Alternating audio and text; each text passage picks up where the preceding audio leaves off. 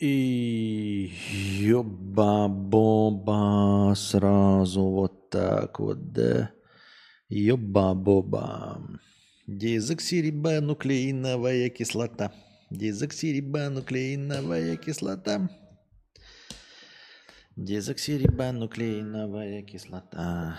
Ой, здравствуйте, здравствуйте, здравствуйте, здравствуйте, дорогие зрители. Я, как обычно, забыл включить камеру. Надеюсь, сейчас она включится или нет. Так. Здравствуйте, здравствуйте, здравствуйте. Как вы поняли или нет? А, как вы поняли или нет? Сейчас чуть-чуть подкрутим. Оп. Чик.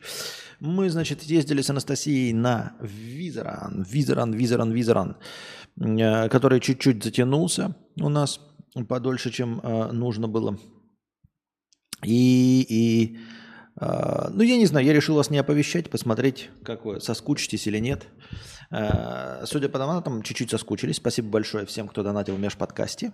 Конечно, хотелось бы больше, но тем не менее. Так вот, поехали мы, значит, в большой город, ближайший к нам, Хошимин, он же раньше назывался Сайгон, э, который не является столицей, потому что столица у нас кто? Правильно. Эм, Ханой, по-моему, да? Так вот, э, я взял с собой только пленочные фотоаппараты. Это сейчас вам сначала, пока люди набираются, будем, значит, э, говорить о том, что мне интересно. Набрал себе пленочных фотоаппаратов. Ну как набрал? Два штуки взял. Э, чтобы поснимать пленок своих забрал, чтобы потом их э, проявить. И обнаружил, что, в общем-то, Сайгон э, не сильно отличается от нашего ближайшего города небольшого. Не содержит никаких, знаете, как мне хотелось бы, Блин, слово забыл. Сейчас я вот просто уже устал сегодня, пока отдыхал, пока приехали. Э, чайного гриба выпил, и сразу же все из головы вылетает. Как не экстравагантных, не экстремальных, а как? Но э, этот особый колорит-то. Напомните мне слово. Вот этого колорита нет какого-то вьетнамского, то, что вы ожидаете. Это обычный город. Ну, есть, конечно, здания, но они отличаются, как я не знаю, как вы в любой вот европейский город заедете, там чуть-чуть здания отличаются от того, что вы привыкли видеть в Ярославле там или у себя э, как Зыварде, я не знаю. Э, у Кости какие-то глаза супер черные сегодня. Так это я потому что включил этот. Это же на самом деле синий фон. Вот. Как же это? Слово-то, напомните мне. Наша постоянная рубрика «Вспомни за Константина». Не могу вспомнить слово. Э, ну, когда что-то э, вот, э, экстравагантное, присущее только конкретно этому месту географически. Как это называется? Ну, пока вы там думаете. И ходим, ходим.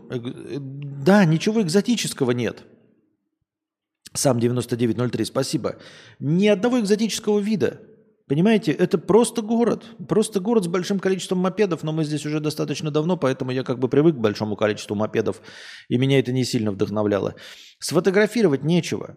А, ты переходишь на совершенно другой уровень э, восприятия картинки, когда у тебя становится пленочная фотография. И это сейчас я не для хвостовства ради или там еще чего-то, но вы поймите правильно. А, пленочная фотография, она стоит дорого. Каждая пленка стоит денег. Не забываем, что в моих условиях, да и вообще в любых условиях вам нужно будет эту пленку куда-то отсылать или оставлять где-то, э, куда вы будете попадать нечасто. Вам ее будут проявлять, потом вот это вот все, пятое, десятое. И поэтому ты становишься избирательным фотографом. Если раньше ты, э, ну, современной зеркалкой берешь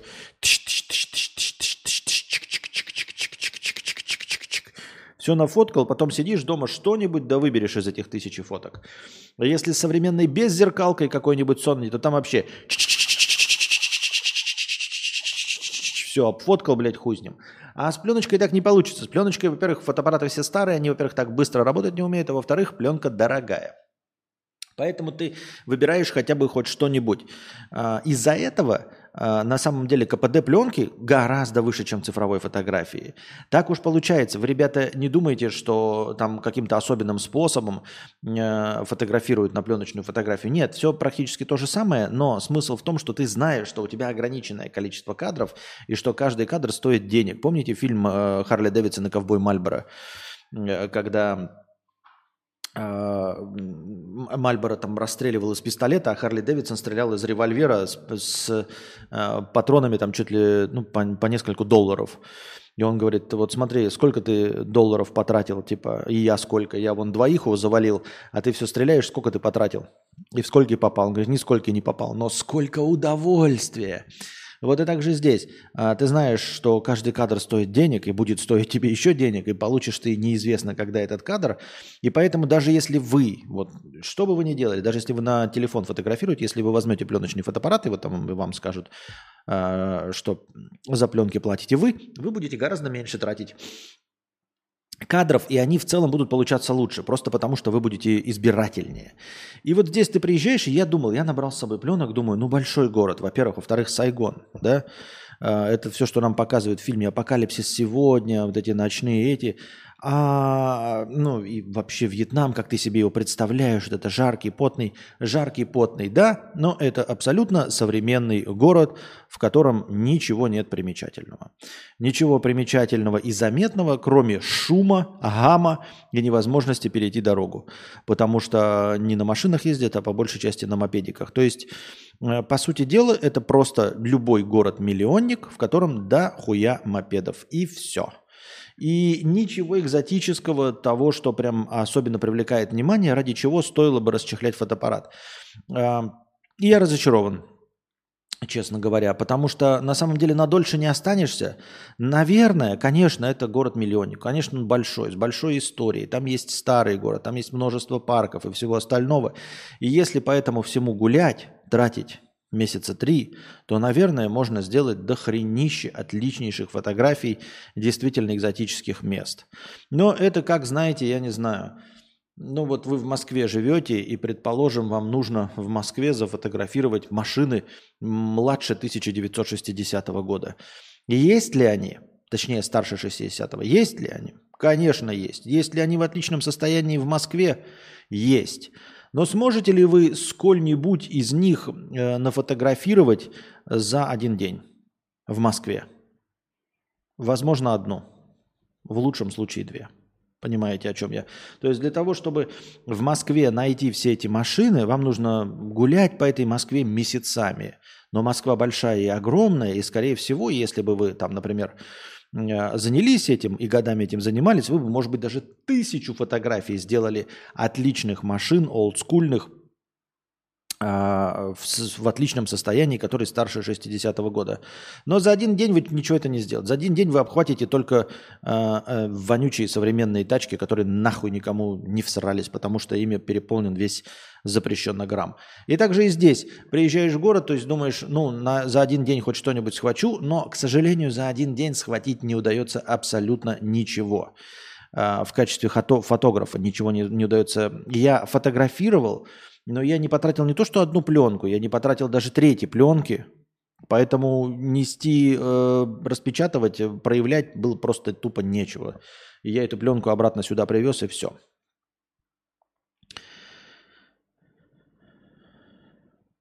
Это как платить за каждый прочитанный лист книги. Будешь читать внимательнее, в том числе между строк. Да, да, да. А, надеюсь, в комментах кто-нибудь кинет тайм-код, где будет завершение разговора про фотографирование. И э, когда едешь на машине туда-обратно, и я это еще на это обращал внимание, когда ехал, э, ну, ездил к родителям там. Э, на самом деле, ребята, чтобы получить хорошие фотографии, Наверное, блядь, неважно, ну вот если вы при условии насмотрены, не то чтобы насмотрен там как э, профессионал, ну просто вот знаете, что хотите, что вам нравится, э, наверное, нужна все-таки нехорошая пленка. И даже, наверное, не мастерство.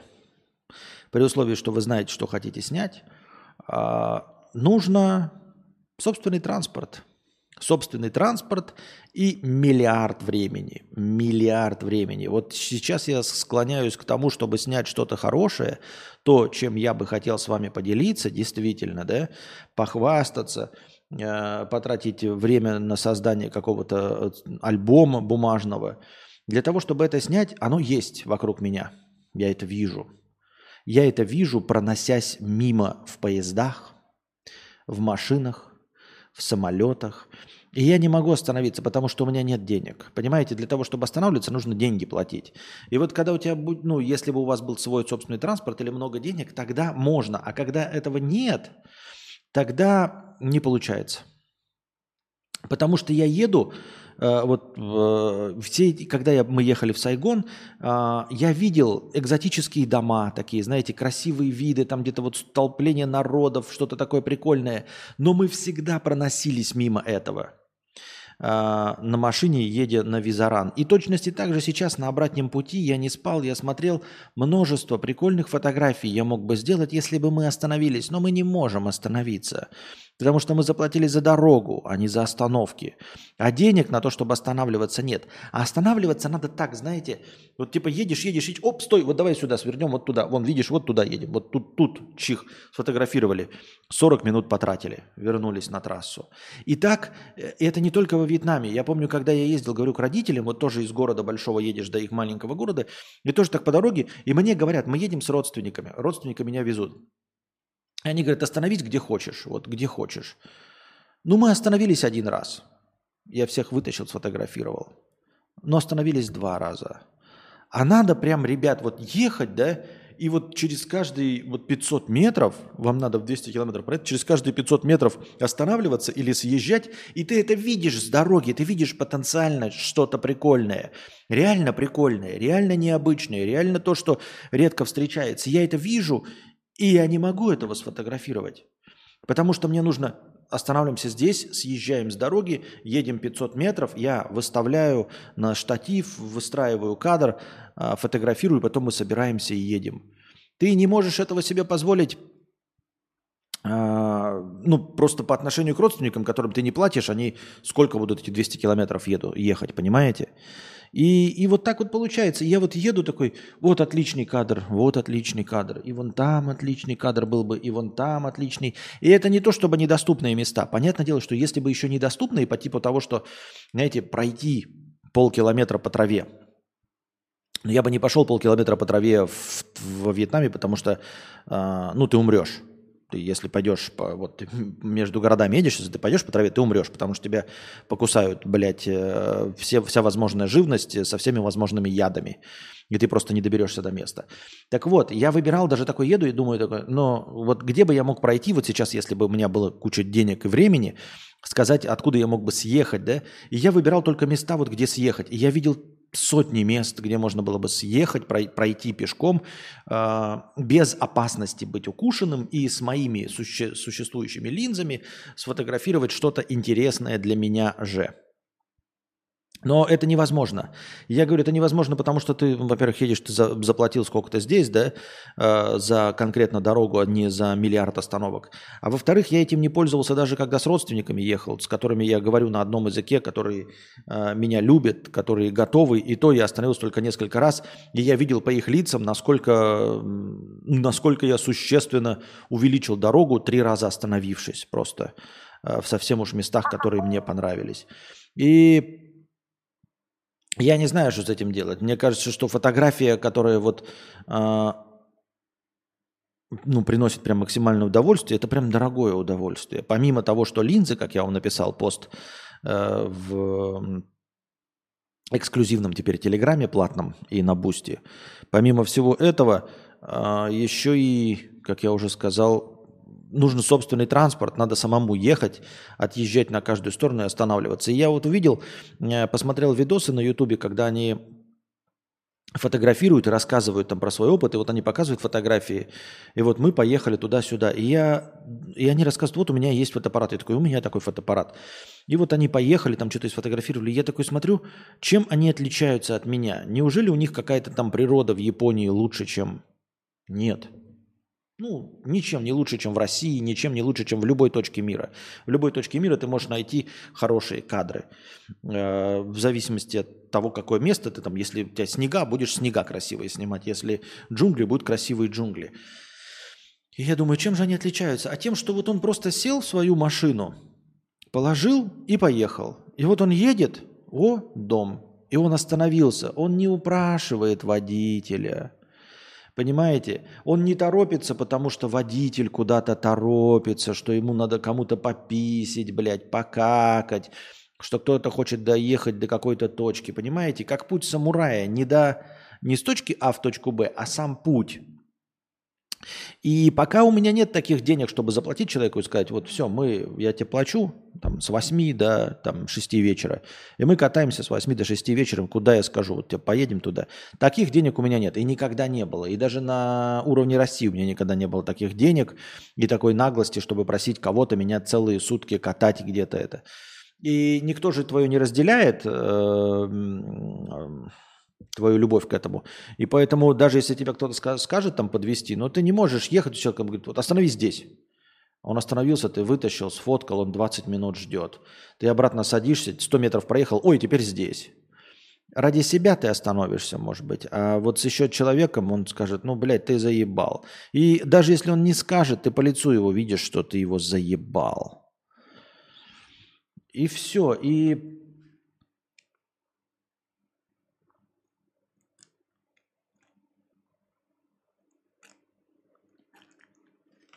И все. Ой. И это печально. Я не знаю, что с этим делать. Мы вроде на мопеде едем, э, с Анастасией выезжаем. И я не вижу тех мест, которые хотел сфотографировать. Они далеко от города находятся. Вот, просто виды, знаете, когда ты едешь, едешь, и вот домик стоит какая-нибудь старенькая лачуга. И вы это все видели, но вот ну, с вьетнамским колоритом это прекрасно, это красиво. И, и, и из этого можно действительно составить целый альбом, но, но, но я не могу этого сделать. Я знаю, что я хочу. Я знаю, что у меня есть, но я, но я не могу сделать высокохудожественный альбом, потому что я не могу, не могу этого реализовать. Потому что фотографирование – это не фотоаппарат. Фотоаппарат ты можешь купить. Понимаете, фотоаппарат ты мало того, что можешь купить, ты его можешь взять в кредит. То есть даже если у тебя денег нет, ты можешь долго выплачивать. Возьми на долгий кредит на три года – если ты живешь стабильно, стабильно работаешь даже с маленькой зарплатой, возьми себе современную беззеркалочку с хорошей линзой на три года. Хорошо. Или э, возьми в аренду. Ну вот в аренду там на сутки взял, да? Ну ладно, на трое, на неделю. Ну а дальше-то что? Ты передвигаешься на ногах. Конечно, ты своих родственников пофоткаешь, но то, чтобы создать что-то вот интересное, действительно, э, незабываемое, отличающееся ну или хотя бы не отличающийся, а то, что мало сфотографировано, тебе нужен транспорт, понимаете? Фотографирование, вот это, это вот когда показывают еще реклама была, по-моему, каких-то Toyota, Fortuner, там я не знаю чего, и там э, э в, в, в главной роли выступал чувак, который подбирает виды для Джеймса Кэмерона, для Стивена Спилберга, типа они снимают фильм там, например, космическую какую-то там фантастику, нужны виды пустыни. И он ездит по всей Америке и ищет виды пустыни. И вот он их фотографирует, это это красиво фотографирует, он выбирает планы, а они потом туда едут и снимают. И он типа рекламирует джип, как он туда едет. Вот это, блядь, работа мечты, я понимаю.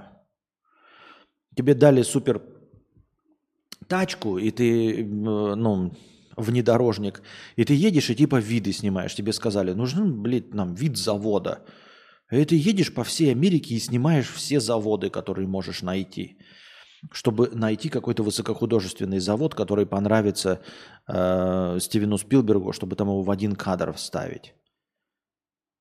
Понимаете, художник такой по местности, я не помню, как он называется, даже не знаю, как называется человек. То есть вот прям едет, и вот он ищет эти места высокохудожественные. И вот он на машине едет, понимаете? Ему не фотоаппарат нужен. Чему фотоаппарат? Он может, блядь, и на телефон сфоткать, если ему вид просто обычно там нужно создать какой-то. Да? Но фотоаппарат делает, потому что ему нужно также в кадр скомпоновать с, с теми же самыми характеристиками, как и в кино. Хуй бы с ним. Но это ж не главное. Главное это ехать. Это время и ехать. Время и ехать. А еще есть ли фотографии, которые откажут распечатать? Помню, как пробовал красивый кадр сфоткать просто на телефон. Думаю, что получится просто офигенно атмосферная фотография. Получился победитель в конкурсе отстоев. А. Да, Костя, каждый кадр бережешь и постоянно на счетчик кадров проверяешь. Да. Ну, которые откажутся распечатать, конечно, есть. Ну, порнография. Ёпта, убийство, кровь кишки расчлененка, я думаю, тоже откажутся распечатать. Э, вот, и поэтому я вытащил фотоаппарат, взял с собой пленки, и мы пошли, и я вот парочку там кадров сделал, просто узких улочек. Они вот, некоторые узкие улочки были, да не то чтобы сильно оригинальные, но, но для меня было необычно. А больше ничего. Я обнаружил, что вот, например, стрит-фото, которым э, переполнен весь YouTube, когда вот там ходят какие-то люди, и случайных, ой, фотографы, случайных людей фотографируют на э, зумы, а у меня зум есть, я думаю, тоже могу же, да, то есть так, чтобы даже это незаметно было для людей. А некоторые еще подходят там каким-то телкам, упрашивают их, а я иду, ну вот мы идем с Анастасией, и вот куча людей сидят издалека, которых можно сфотографировать незаметно, а я не хочу их фотографировать, это же просто скучные люди. А, ну, я понимаю, что стритфото вот что-то есть, кто-то может быть с характером, там интересное, но на самом деле нет с характером никого, и интересного никого нет. Нет, это не интересно, ребята. Такие кажется, вот во Вьетнаме и все, но нет. Это просто люди сидят, вот человек сидит, ест на улице. Вы думаете, это интересно? Когда ты видишь это э, в видоискателе, это перестает быть интересным. Ну, потому что это нереально неинтересно, потому что это люди, просто человек ест, просто какая-то бабка, блядь. Нет, она невыразительная. Понимаете, за чертами ее лица нет никакой истории. Ну, это так высокопарно звучит, я имею в виду, когда рассказывают там о, о высоком художественном стиле фотографии. Нет. Вы не представляете, на самом деле, мне это казалось тоже, и вот когда у тебя нет теле э, этих э, зумов, и тебе кажется, что вот был бы у меня зум, я бы делал там стрит-фото. Может быть, вы бы и стали делать стрит-фото.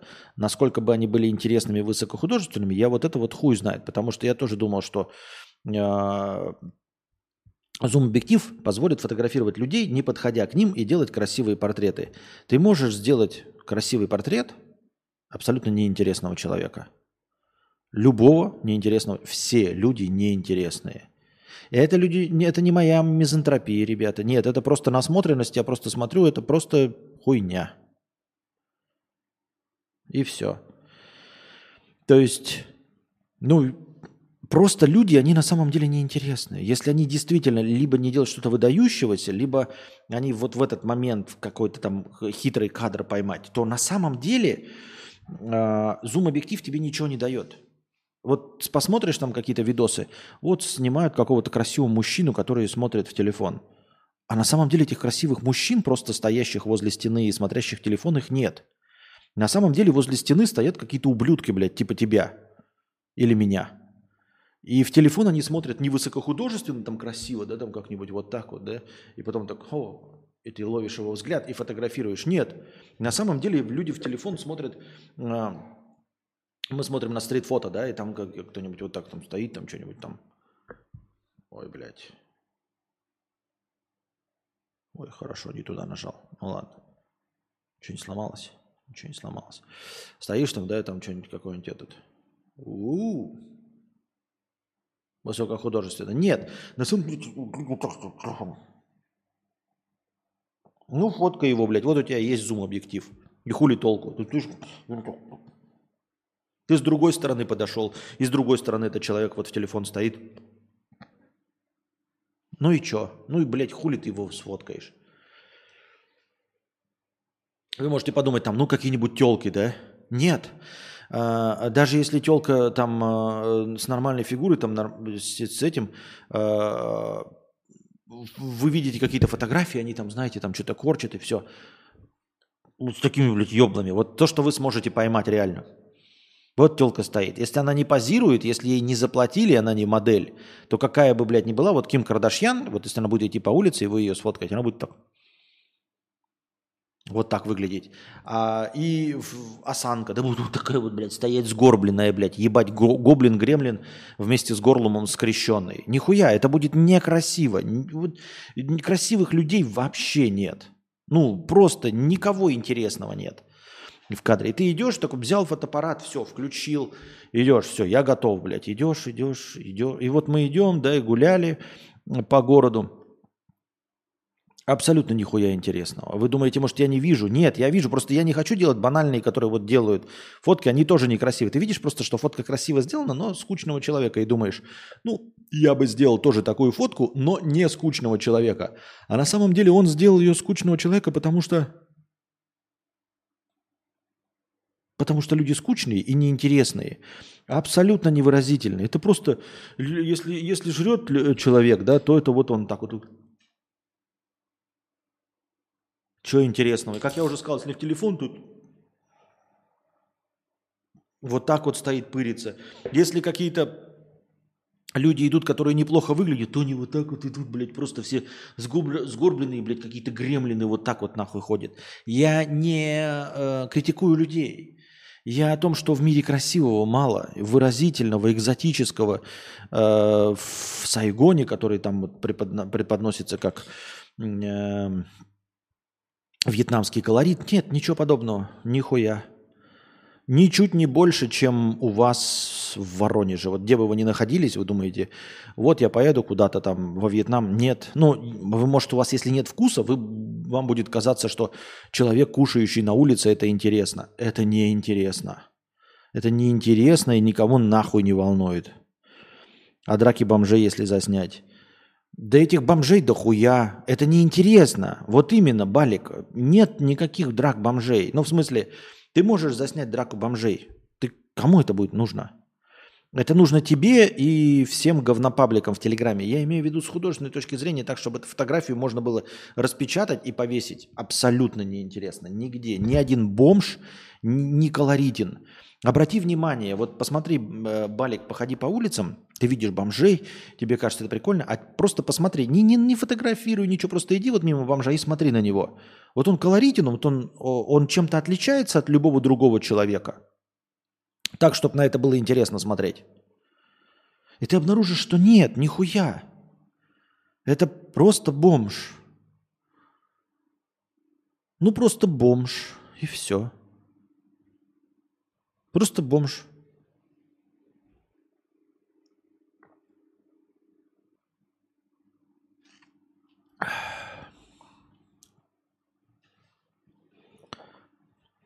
Мне кажется, первое, что я услышу, если буду фоткать людей на улице, это камеру убери, фотографировать. Нет, это, это понятное дело.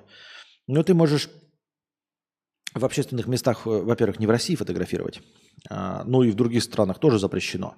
Но фотографировать так, чтобы никого не касаться. Я понимаешь, не испытываю большой любви к людям, поэтому э, камеру убери там, да пошел ты нахуй, я тебя и фотографировать не собирался. Твое ебло, что ли, блядь, скучное фотографировать? И на самом деле я в такой спор никогда не вступлю, потому что я никогда не буду фотографировать людей. Э, и уж тем более в России. Во-первых, мне это нахуй не надо. Во-вторых, ну, блядь, скучные и неинтересные лица. Не обижайтесь, это не русофобия. Ну, это просто по факту. Скучные и неинтересные. Как и вьетнамские лица. Скучные и неинтересные. Просто, ты ну, это просто люди. Нет ничего художественного. Ни красивых мужчин, ни красивых женщин, никого нет. Просто ты ходишь, это просто ёбло. Не здесь еще раз, а везде. Просто лица, ли, ну, хуйня полная. Да, напоминаем с вами про, напоминаем вам про функцию последний рывок, когда настроение впервые достигает красной отметки нуля. Я смотрю на количество прожатых вами лайков, умножаю его на 10 и добавляю в качестве хорошего настроения, что дает возможность тем, кто не успел задонатить еще на хорошее настроение, накинуть, там, довести данные карты и все остальное.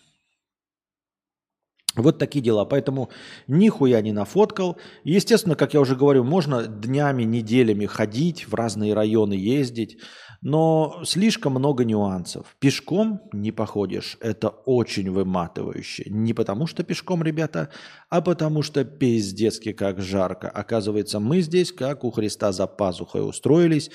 у нас прохладный морской ветер, у нас сухой воздух, несмотря ни на что.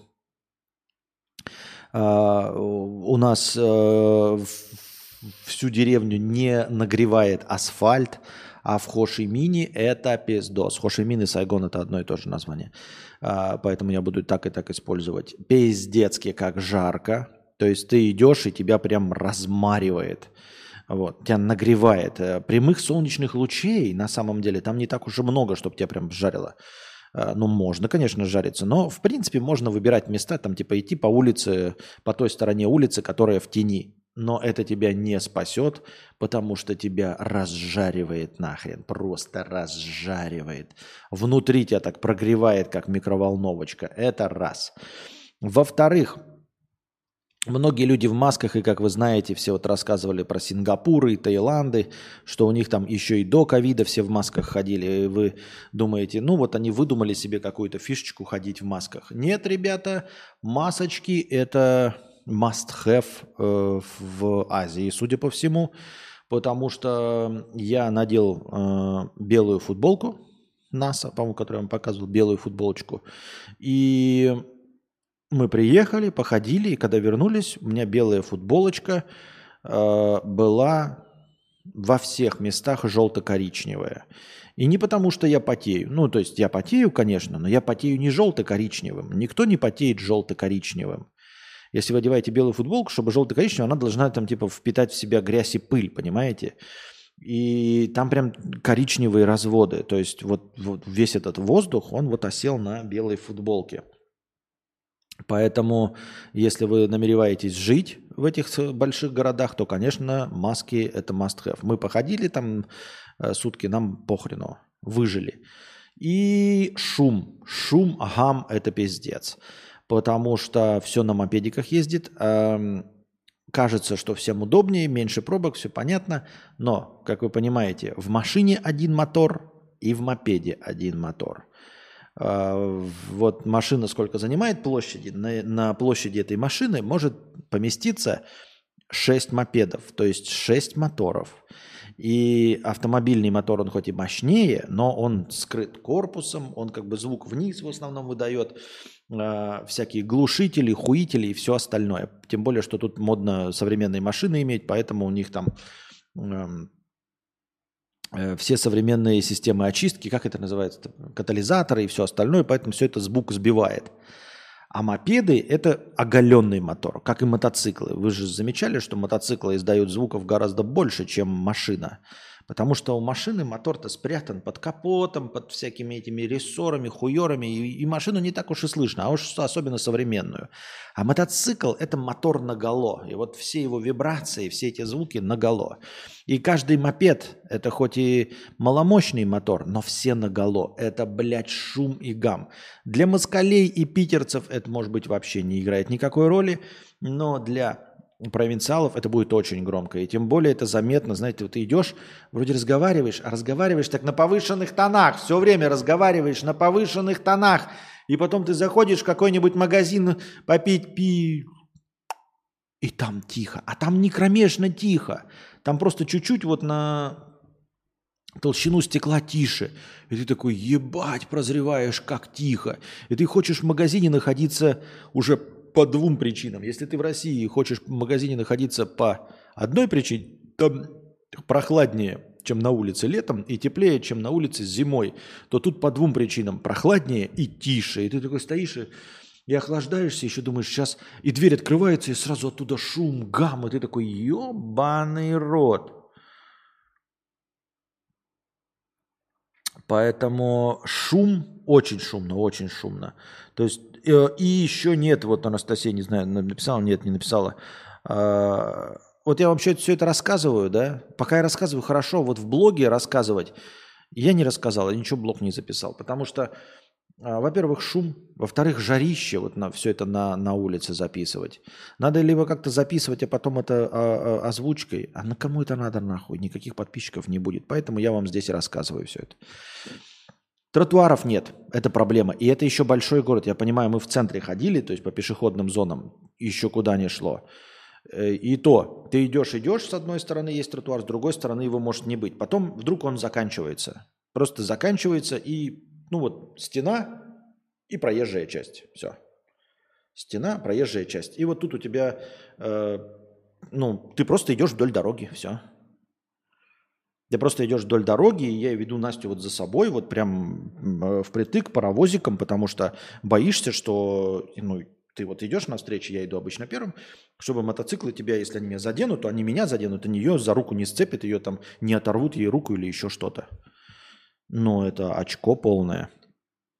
Я не представляю, как они собираются расширяться, если они э, перейдут на автомобильный транспорт, потому что там сейчас все на мопедах, и где-то процентов 20 машин. Э, процентов 20 машин, если они будут расширять, им просто негде будет ездить просто вообще в целом. Э, светофоры пишет, да, и светофоры это тоже ебанистическая хуйня. Э, светофоры, во-первых, они, ну, у нас светофор ты едешь, да, по дороге, блядь, с этой стороны, с этой, с этой, сверху, снизу, блядь, везде тебе дублирующих светофоров, чтобы ты по-любому не проебал. Это не про Вьетнам, ребята. И я э, смею это утверждать, потому что это один из центральных больших городов. Если в центральном большом городе, где есть стейки по 5000 рублей, где пивно, э, разливное бельгийское пиво, сваренное здесь, то есть ну, магазины официальные Samsung и Apple, мы понимаем с вами, то есть большой город. Если уж там это не решено, то это точно нигде не решено. И со светофорами проблема. Во-первых, они даже для, ну, для едущих, их немного. Надо еще смотреть, где он указывающий тебе светофор. Так на переходах светофор только в одну сторону для пешеходов. И это полная хуйня в одну сторону. То есть вот вы стоите, дорога, да, вы стоите с этой стороны дороги, с этой стороны люди стоят. Удача. Либо у тебя будет светофор, либо у него будет светофор смотреть. То есть ты подходишь, и у тебя ничего нет, ты нихуя не понимаешь. Тебе нужно вот так развернуться и на свой столб смотреть. Они не дублируются, понимаете? То есть ты расчет должен на то, что ты вот стоишь вот с этой стороны, и там люди стоят. Если у тебя светофор, а у них нет, то они смотрят на тебя. Когда ты пошел, они тоже пошли. Если светофор стоит у тебя, они смотрят на него, то ты смотришь на них-то, типа, они пошли, значит, ты можешь идти. У, у, ни одного места, ни одного, сука, ну, мы вот были вот сутки, мы ни одного места не видели, чтобы с двух сторон дороги был светофор для пешеходов.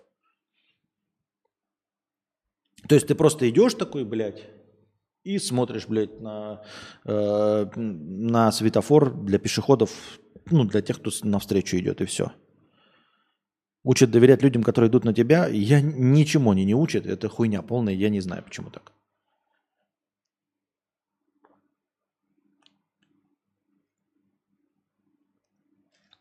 Ну и в целом оказалось, что мы были в центре Сайгона. То есть там магазины, все, техника, все дела. Видно, что это центр. Потому что, говорю, когда я смотрел и брал с собой фотоаппарат, я надеялся, что будет экзотика. И эту экзотику я видел, судя по всему, по окраинам города, когда мы заезжали. А в центре это современный город. Ну, современный по азиатским меркам. Ну, не по азиатским меркам, а, а исходя из их культуры, как им нужно в центре. То есть им не нужно в центре, чтобы стояли там особенно большие многоэтажки или еще что-то в этом роде. Нет. Просто им нужно другое. Им нужно, чтобы везде были рынки. Там рынков дохуя. Ну, таких мини-рынков, типа проулок и там рынок. Да вы не поняли, там одностороннее движение по пешеходному. А, по пешеходному, да, вот это мы не подумали, конечно, да. Э, но, но видимо, тогда много людей э, шли в нарушение, то есть по встречке. Хотя это тоже не удивляет, потому что по встречке здесь и ездят по встречке на мопедиках, поэтому вполне возможно, что переходы были односторонними. Вот. И вот эта современная часть, где еще вот есть э, хоть как какие-то пешеходные зоны, но они, понимаете, они непредсказуемые. То есть ты идешь по одной улице, вот по одной улице идешь. И вот у тебя есть тротуар достаточно широкий, а потом он просто кончился. Просто кончился, и просто вот стена, и ты дальше. И люди все так в эту, и туда идут. И все. Понимаете? То есть я понимал бы, если бы вот эта улица пешеходная, типа как Невский проспект, да, а все параллельные улицы, они только автомобильные, по ним нет э, пешеходных зон. Было бы нормально, то есть ты просто по улице дублеру пешеходному ходишь. Нет, тут одна улица, вот она идет, и каждая улица, ты идешь, идешь, идешь, и потом, ебать, все, кончилась пешеходная часть, иди нахуй. И по другой улице также идешь. Есть, есть, есть, есть тротуар. Нет нахуй тротуара. И не то, чтобы он закончился, и потом все, навсегда закончился. Я, э, чтобы вы прониклись тем, что э, нет ожидаемого результата. То есть ты думаешь, вот если закончился, думаешь, ну все, теперь мне нужно по какой-то другой улице идти. Или я конкретно неправильно иду. Если нет пешеходной зоны, значит, ну, пиздец. Значит, я все, уперся в тупик, я неправильно иду. Нет, и потом опять началась пешеходная зона. Понимаете? То есть вот вы идете, идете, идете по тротуару, все, кончилась пешеходная зона, все, тупик. Вы идете вдоль дороги, метров 200, дальше опять пешеходная зона идет. И вот так вот они меняются, и все.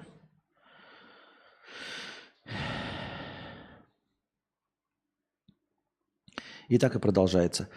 Ну что, шум, как я уже сказал, что я еще забыл упомянуть. Светофоры веселые, да, только с одной стороны от пешеходных переходов. Всегда с одной стороны. Но это нет, в лучшем случае, извините, может быть вообще не быть. Но ни в одном месте я не видел, чтобы с двух сторон было. И, как я уже сказал, ничего примечательного, интересного э, для фотографирования не нашлось. Э, видимо, старый город, в котором много не экзотика слово, вы так и не нашли слово. Я не про экзотику говорил. Другое слово должно быть.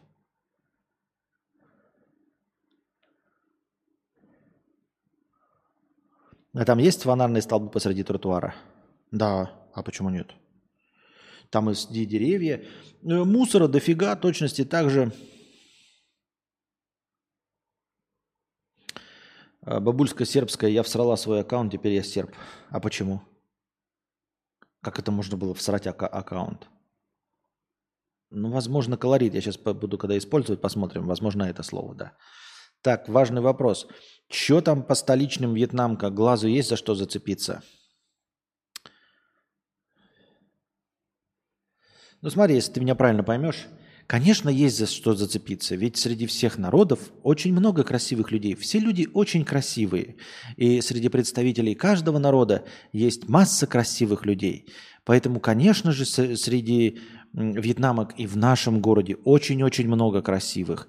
И очень-очень много красивых вьетнамок – Э, естественно, в Хошимине и в Сайгоне, как и в любом городе абсолютно любой страны и любой национальности. Очень-очень много красивых людей, обоего пола, и мужчин, и женщин, конечно же.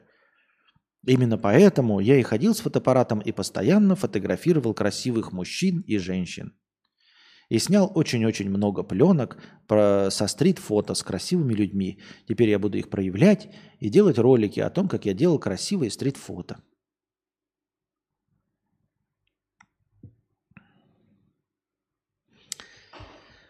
А в Белгороде самые наикрасивейшие, да. Обязательно, обязательно. Но еще лучше будет, знаете где? Во Вьетна... Э, в Белгороде были самые красивые. Вот. Ну, во Вьетнаме, конечно, красивее, но самые красивые будут в Сербии. Самые красивые люди будут в Сербии, в любом городе. Самые приятные и самые красивые люди. Я в этом почему-то уверен. Хотя я там ни разу не был, но мне так кажется. Главное быть искренним, и тогда люди к тебе потянутся.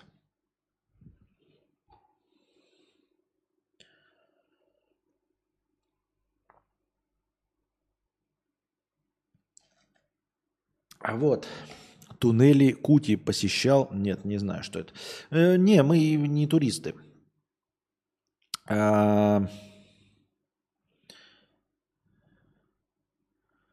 Настя, как уточка сказать. Да, и вот мы когда вышли, и мне первое, что зацепилось за глаз, э, э, за глаз это то, что э, абсолютно то же самое, что и в нашем городе. Мы думали, что в нашем городе типа, ну, мало, ну, просто обычный жилой город. А типа Сайгон, там миллионщик, миллионник, еще и старый, там будет чем-то отличаться. Нет, вообще один в один. Ну, один в один, за исключением того, что магазины э, хорошие и, и кафетерии хорошие. То есть э, ну как хорошие, не хорошие, по, по, подороже и поэлитнее. А, ты заходишь, и там, ну, кондей, высокие стулья деревянные и бельгийское пиво. И стейки подают, и все остальное. А так, в остальном, все абсолютно то же самое. Так.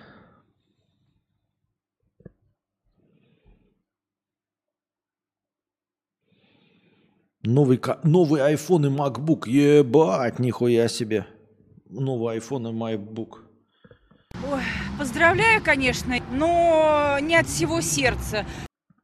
У нас в межподкасте «Мохнатая собака». Вот смотрите, э, задонатил э, простыню текста через Типи, через Типи, Типи, Типи, Типи, Типи и ворвался в список топ-донаторов э, этого, этой недели. Топ-донаты этой недели возглавляет у нас Сигора со 100 евро, если мне память не изменяет, Ибрагим. Вот смотрите, все у нас тут. Дмитрий Александрович на пятом месте. И на последнем месте, да, Барон Данон. А, не боитесь, если вы хотите участвовать. А, можете донатить через Telegram э, в евро по курсу 150, USDT по курсу 130 в тенге по курсу 1 к 4 и донате через Donation Alerts и типи. А, я вас внесу. Вы также пишете свои ники, и я их вношу. Вот, например, мохнатая собака задонатил через типи, а, через иностранные карты по второй ссылке для тех, у кого иностранные карты. И я его ник просто ввел так, чтобы он участвовал в э, топовых донаторах. Так что, если вы хотите, все будет участвовать. Air последний и последний iPhone потратил 300к. Чем занимаешься? Ну, типа, просто так? Чисто для душевной радости? Я бы для душевной радости купил себе линз. Мне так хочется линз.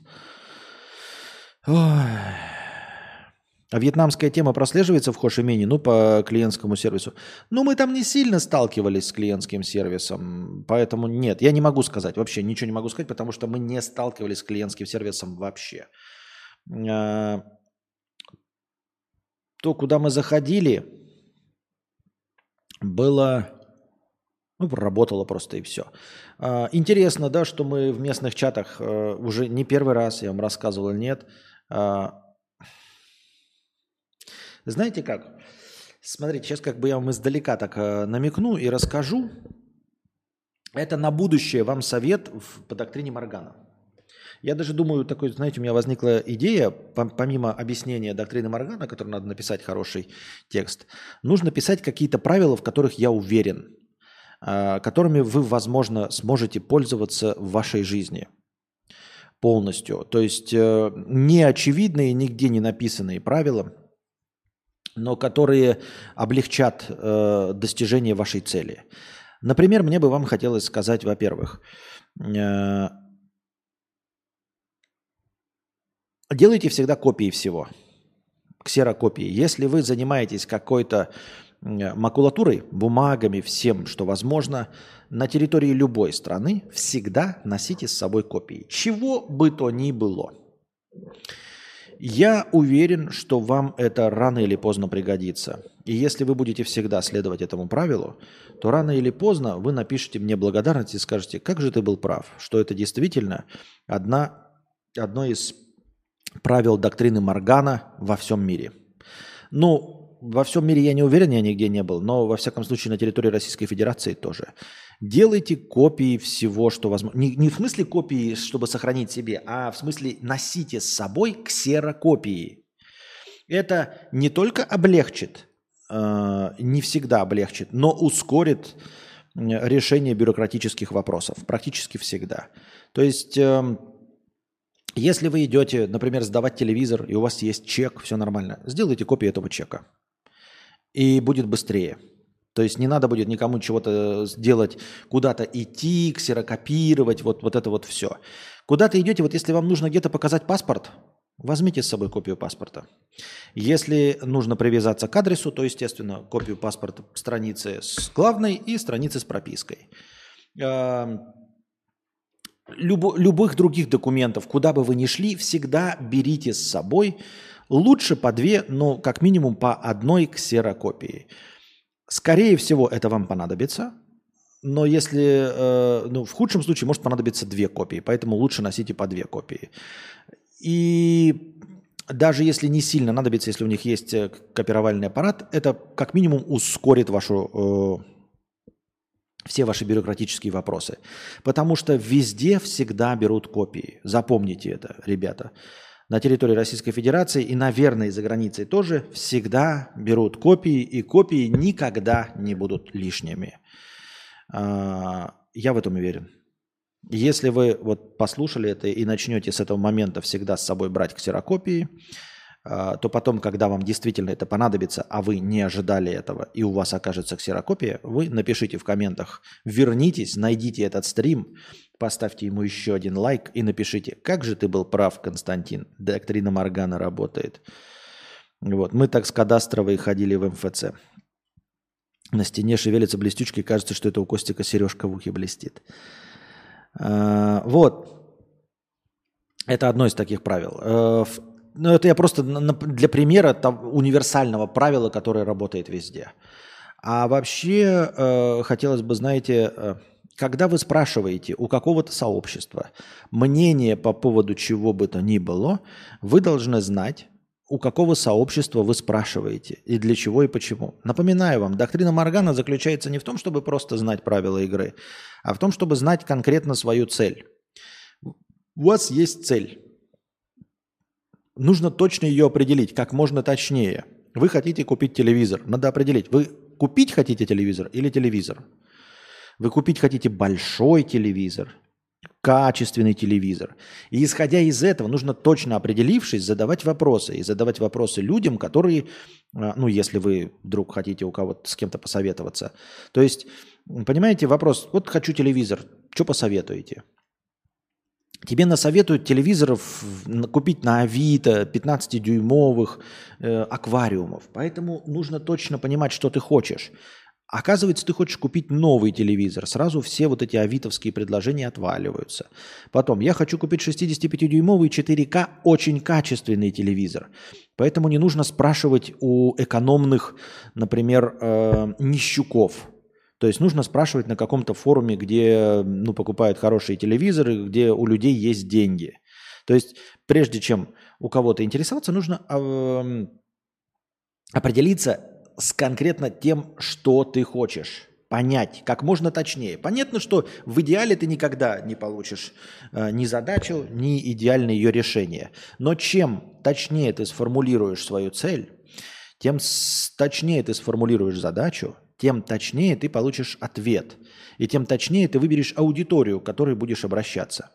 Я э, к, к чему все это веду-то издалека? Я уже неоднократно в местном чате спрашивал по поводу качества еды.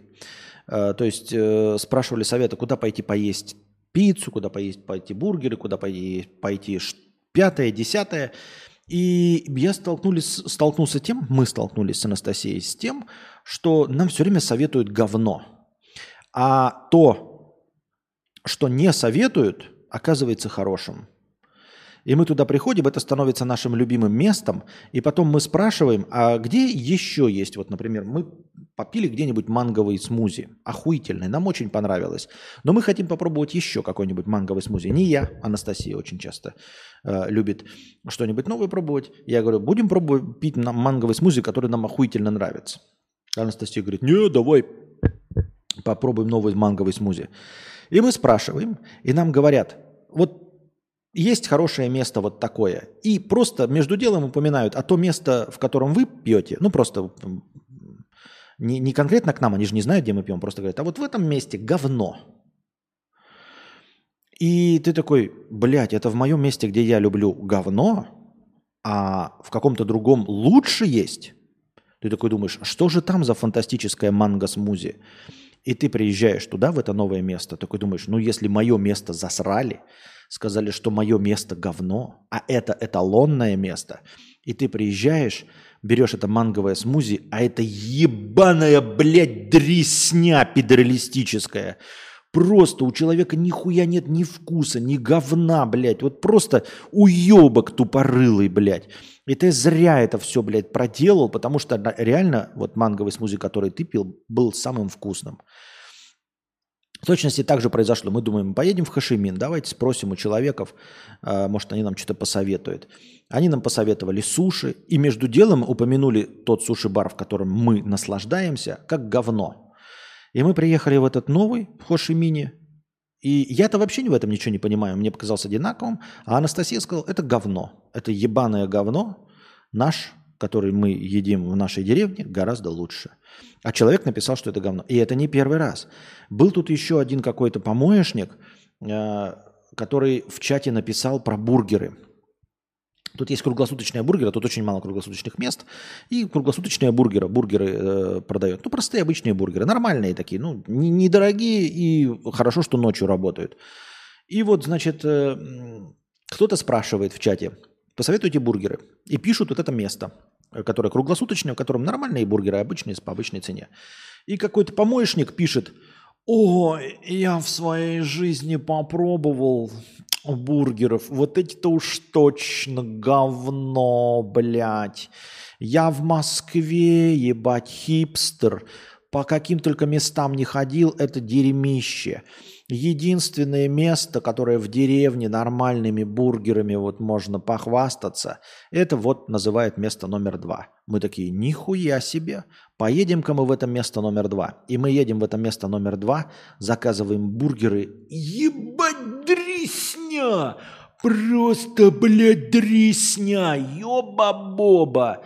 Ебала-лала, такая хуерга! И мне так хотелось что-то написать. Чтоб ты, пидор, сдох, блядь. Вонючий ты москаль. Чтоб тебя, блядь, в очкостан твой выебал, блядь, твой барбер. Ну, не так, потому что он тебя выебет на что, блядь, ты удовольствие получишь. Ты, сука, по-любому и получаешь удовольствие каждый раз, когда тебя твой барбер в очко ебет. Сука, и хотелось ему пожелать, чтобы тебя, блядь, больше твой барбер, блядь, никогда не ебал в очко. Черт ты ебаный, блядь. Понимаете, вот это присыщенное чмо, сука, которая в Москве ходила по разным бургерным, и вот оно там, блядь, с говном ест, там, блядь, с подсушенной спермой, блядь. Здесь, блядь, э, со вкусом немытой пизды, блядь. И вот он приезжает сюда, и вот он, блядь, и тут с пиздой, и тут с хуем поел, блядь, и тут с кусочками, блядь, жареного говна. И вот он едет в этот, во вторую бургерную, и ему там нравится. И ты думаешь, ты черт ебаный, блядь. А потом он пишет, а, худшие бургеры это вот ширпотреб Макдональдс. И ты такой, пошел ты нахуй. Бургер – это еда для говноедов. И она должна быть простой, она должна быть стандартизированной. Если такой дохуя ценитель, ешь свое фуагра, заткни свое ебало, нахуй ты приехал, извини меня, в очень бюджетное место, с очень бюджетным отдыхом и ешь бюджетные бургеры. Если ты такой ебанистический ценитель – как ты оказался среди нас челяди-то, ебать? И ты такой, блядь, ну чё за чмо? Ну что за хуйлуша, блядь? Если ты такой ценитель, хули ты не в Монте-Карло, блядь? Нахуй ты сюда приехал и рассказываешь нам, что макдональдские бургеры нехорошие?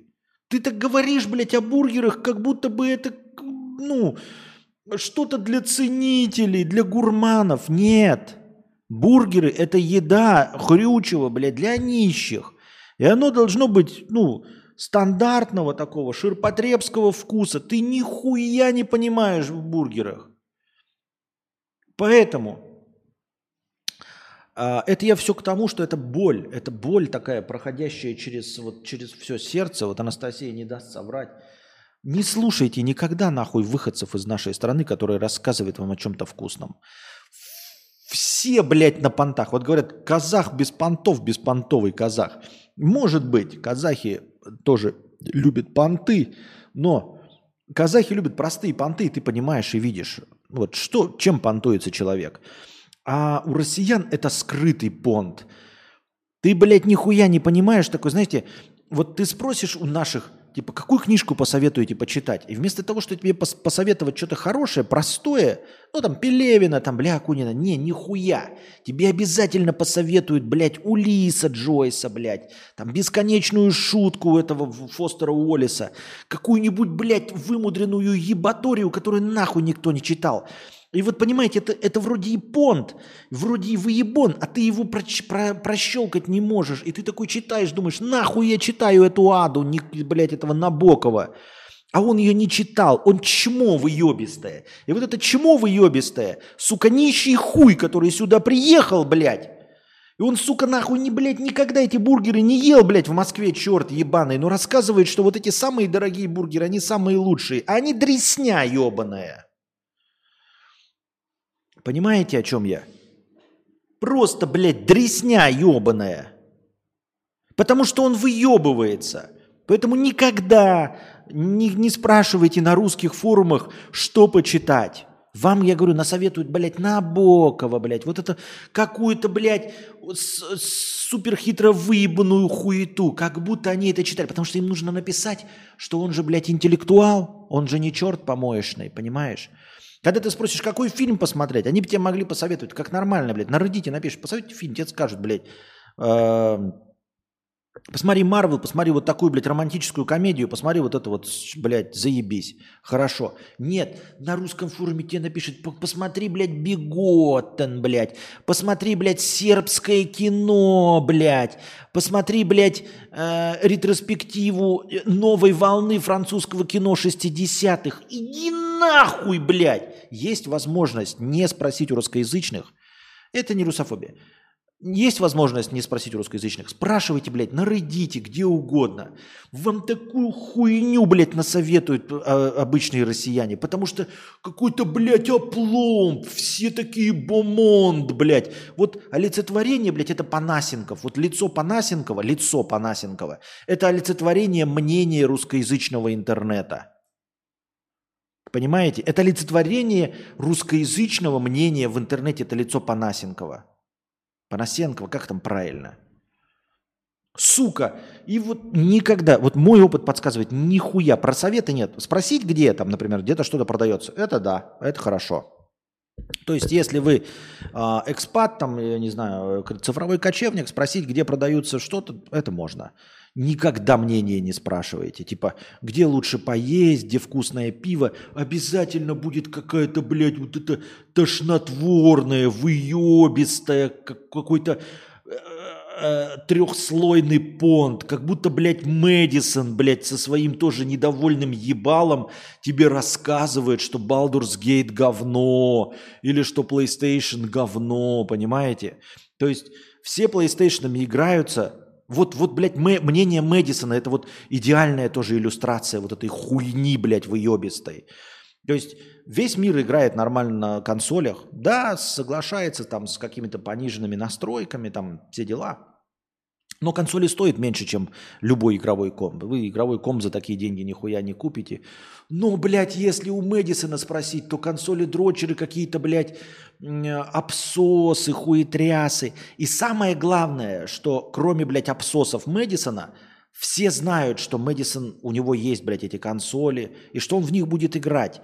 Но вот когда он говорит это, как только, блядь, его варежка раскрывается, из него вываливается вот это трехслойное говно. И вы никогда не выщелкаете это трехслойное говно. Никогда. Поэтому э, я имею в виду, что вы не поймете, где там правда, где нет. Поэтому все говно, все, что вам советуют, вот это э, мнение Мэдисона с лицом Панасенкова. Это любое мнение э, в русскоязычных форумах. Все, что касается мнения. То есть вот все, что угодно можете спросить. Спросите про велосипед, вам будут советовать велосипеды за 250 тысяч рублей. Думаете, не так? Вот кто пр- пробовал, вам будут советовать, и никто из этих хуебесов, кто вот это вот, да, он никто на 250-тысячном велосипеде не ездит.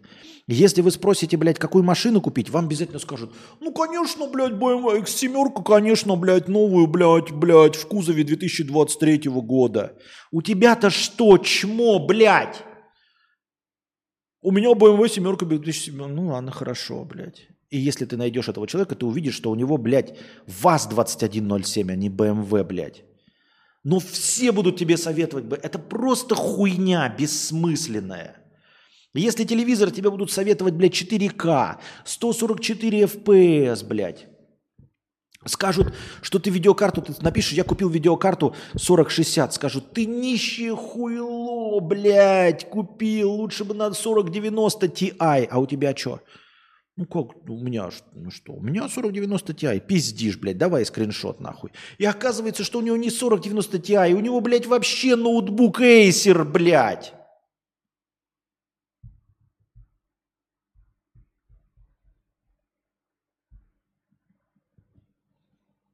Или вообще пешком ходящие черти. И так везде. Я понимаю, что, как, конечно, есть какие-то исключения из правил, и вам может, могут кто-то где-то, ну, очень редко. Ну, понимаете, а, КПД 0,1%. Зачем?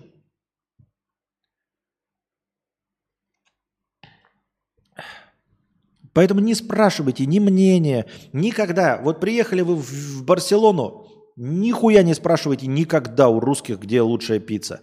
Вам посоветуют самое говно, а, вычурное, самое дорогое, в котором они никогда не ели. Чем угодно руководствуетесь. Редитами, триподвизорами, просто там лайками, картинками. Никогда не ориентируйтесь на мнение русскоязычных. Ни, сука, когда, блядь. А, нигде хорошее пиво, никакой телевизор купить, никакую машину, ничего. Про мнение нет. Если вы хотите конкретно что-то, да, например, хочу телевизор 65-дюймовый, модель Samsung, где ее купить? Можете спросить, вам скажут, где ее купить. Мнение никогда. Песен пауза небольшая. Я пошла на пятиминутный антрахт. У меня антрахт. Девочки.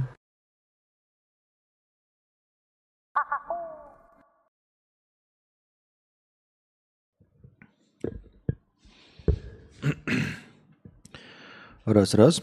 Надеюсь, мы вернулись в онлайне.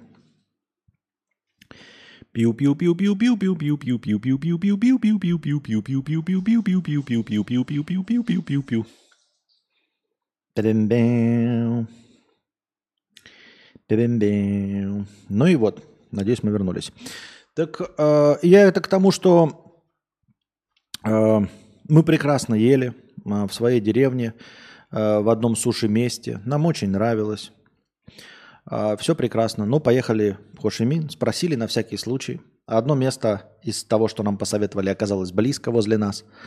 И, естественно, человек, который написал, что это суши-место хорошее, написал, что наше место так себе. Он написал не про нас, он даже не знал, что мы в это место ходим. Он просто такой типа, вот есть местечковое место, оно так, так себе, а вот в Хошимине есть заебись место. И оно по, по случайному стечению обстоятельств оказалось рядом а, с нами. И мы пошли туда, и как я уже сказал, я вообще в этом ничего не понимаю, мне казалось то же самое, а Анастасия сказала говно. Просто говно. Чтобы понять, что это такое и как я издалека ссылался к доктрине Моргана, это как будто вы знаете такие, говорите, вот я одинокий человек. Вот. Мне нужен ну, партнер по жизни. Вот хочу я с кем-то идти вместе. Ну и сексом трахаться, естественно. И задаете его вот в чате в русскоязычном каком-то. Где мне найти партнера по жизни? Вот где мне найти человека, с которым я могу и сексоваться, и вообще все хорошо? И вам говорят, вот, вот в такой-то клуб сходи, там ты найдешь себе партнера, там все находят. И ты идешь туда, заходишь, и такой смотришь, а там ни одной телки нет. И все одни вокруг, одни ЛГБТК плюс представители. Ты такой, блядь, но это же не то, что мне нужно. И ты смотришь на чат, который тебе насоветовал, а это гей-чат. И как бы они тебе не наврали, понимаешь, лжи как таковой не было. Они тебе абсолютно честно сказали, что они там находят партнеров, и они там находят. Но они как бы геи. Вот. А тебе нужно было совершенно другое. Поэтому по доктрине Моргана, когда ты что-то ищешь у кого-то, нужно точно знать, к какой аудитории ты обращаешься. И вот когда ты обращаешься к русскоязычной аудитории, ты пойми, что и у них не состоит задача помочь друг другу. У них не стоит задача э, рассказать тебе, где лучше суши-бар, где вкусные бургеры, где лучшие телевизоры, где хорошая оператив... Э, какая оперативная память хорошая, какие телевизоры лучше, или какой э, игровой опыт лучше. У них задача стоит выебываться. Выебываться на чуть более тонком уровне выебываться своей элитарностью. И они выебываются своей элитарностью, какую бы тему ты им ни задал. Задал ли ты вопрос или еще что-то. А ты, дурачок, заходишь и такой, ой, ребята, мы с вами говорим на одном языке, посоветуйте хорошую пиццу. Ты думаешь, что они тебе дают ответ по пицце, а на самом деле они просто выебываются своей элитарностью, которой у них нет. И все. А ты от этого страдаешь. Понимаешь, ответ пицца – Барселона элитар самое лучшее. Ответ один и тот же. Но ты думаешь, что это ответ пицца Барселона элитар. На самом деле это ответ на вопрос, а повыебываетесь, какие вы знаете дорогие пиццы, как будто бы вы их ели. Вот на какой вопрос они отвечали. А не на вопрос, какая пицца лучше. Понимаешь? Вот и все. Вспомни, как ты выбирал телефон с подписчиками, что тебе советовали. Я-то помню, что мне советовали, но у меня, по крайней мере, еще отборные, э, отборные подписчики, которые знают, что можно и бан получить, и все остальное. То есть, э, э, во-первых, а во-вторых, сторонники мои, которые думают так же, как я. Так что тут еще есть хоть какой-то вариант что-то выяснить э, более или менее нормальное.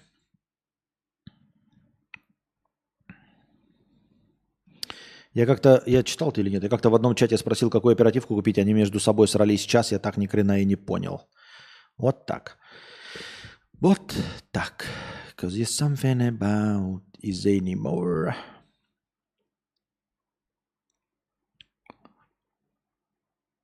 Лично я советовал Samsung S8. Так я говорю, это потому что э, у нас отборный, отборный коллектив. Я говорю про прочих, э, про прочие услов, у, случайные условия. Так. Что у нас там с с подкастами, донатами?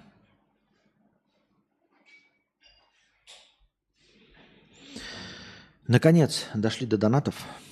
Вот я потратил, я вам э, потратил час с лишним на рассказ о своей поездке час, ой, э, сутки меня не было, я вам рассказывал только о том, что было со мной в поездке. Ну и, наверное, еще много можно что рассказать. Ну, немного, на самом деле.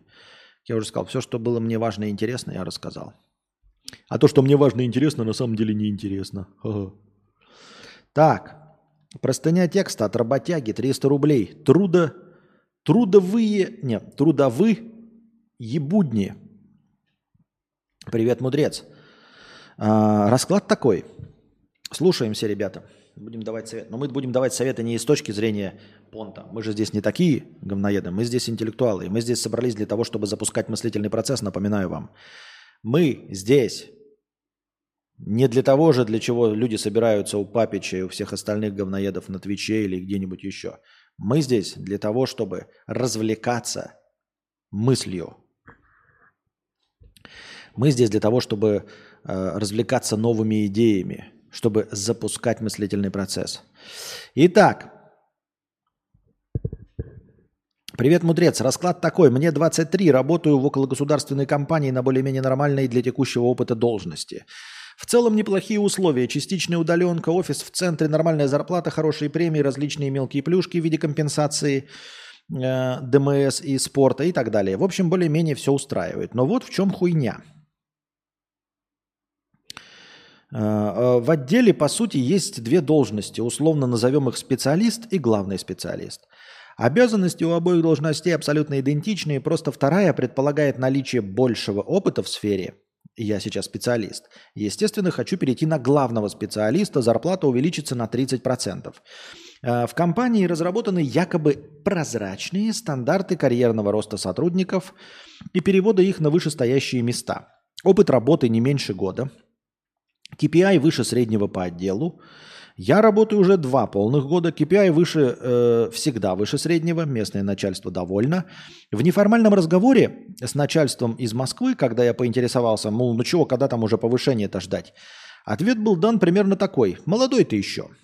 Так что вышеупомянутых критериев в твоем случае мало, и для повышения нужно тебе почаще ебалом светить перед московским руководством и инициативу проявлять в различных вопросах. В общем, мейджизм в этой компании одно из немногих черных пятен. Сталкиваюсь с этим явлением достаточно часто. Так вот, недавно пришла разнарядка из головного офиса а направить в обязательном порядке из каждого отдела по одному сотруднику на участие в федеральном конкурсе.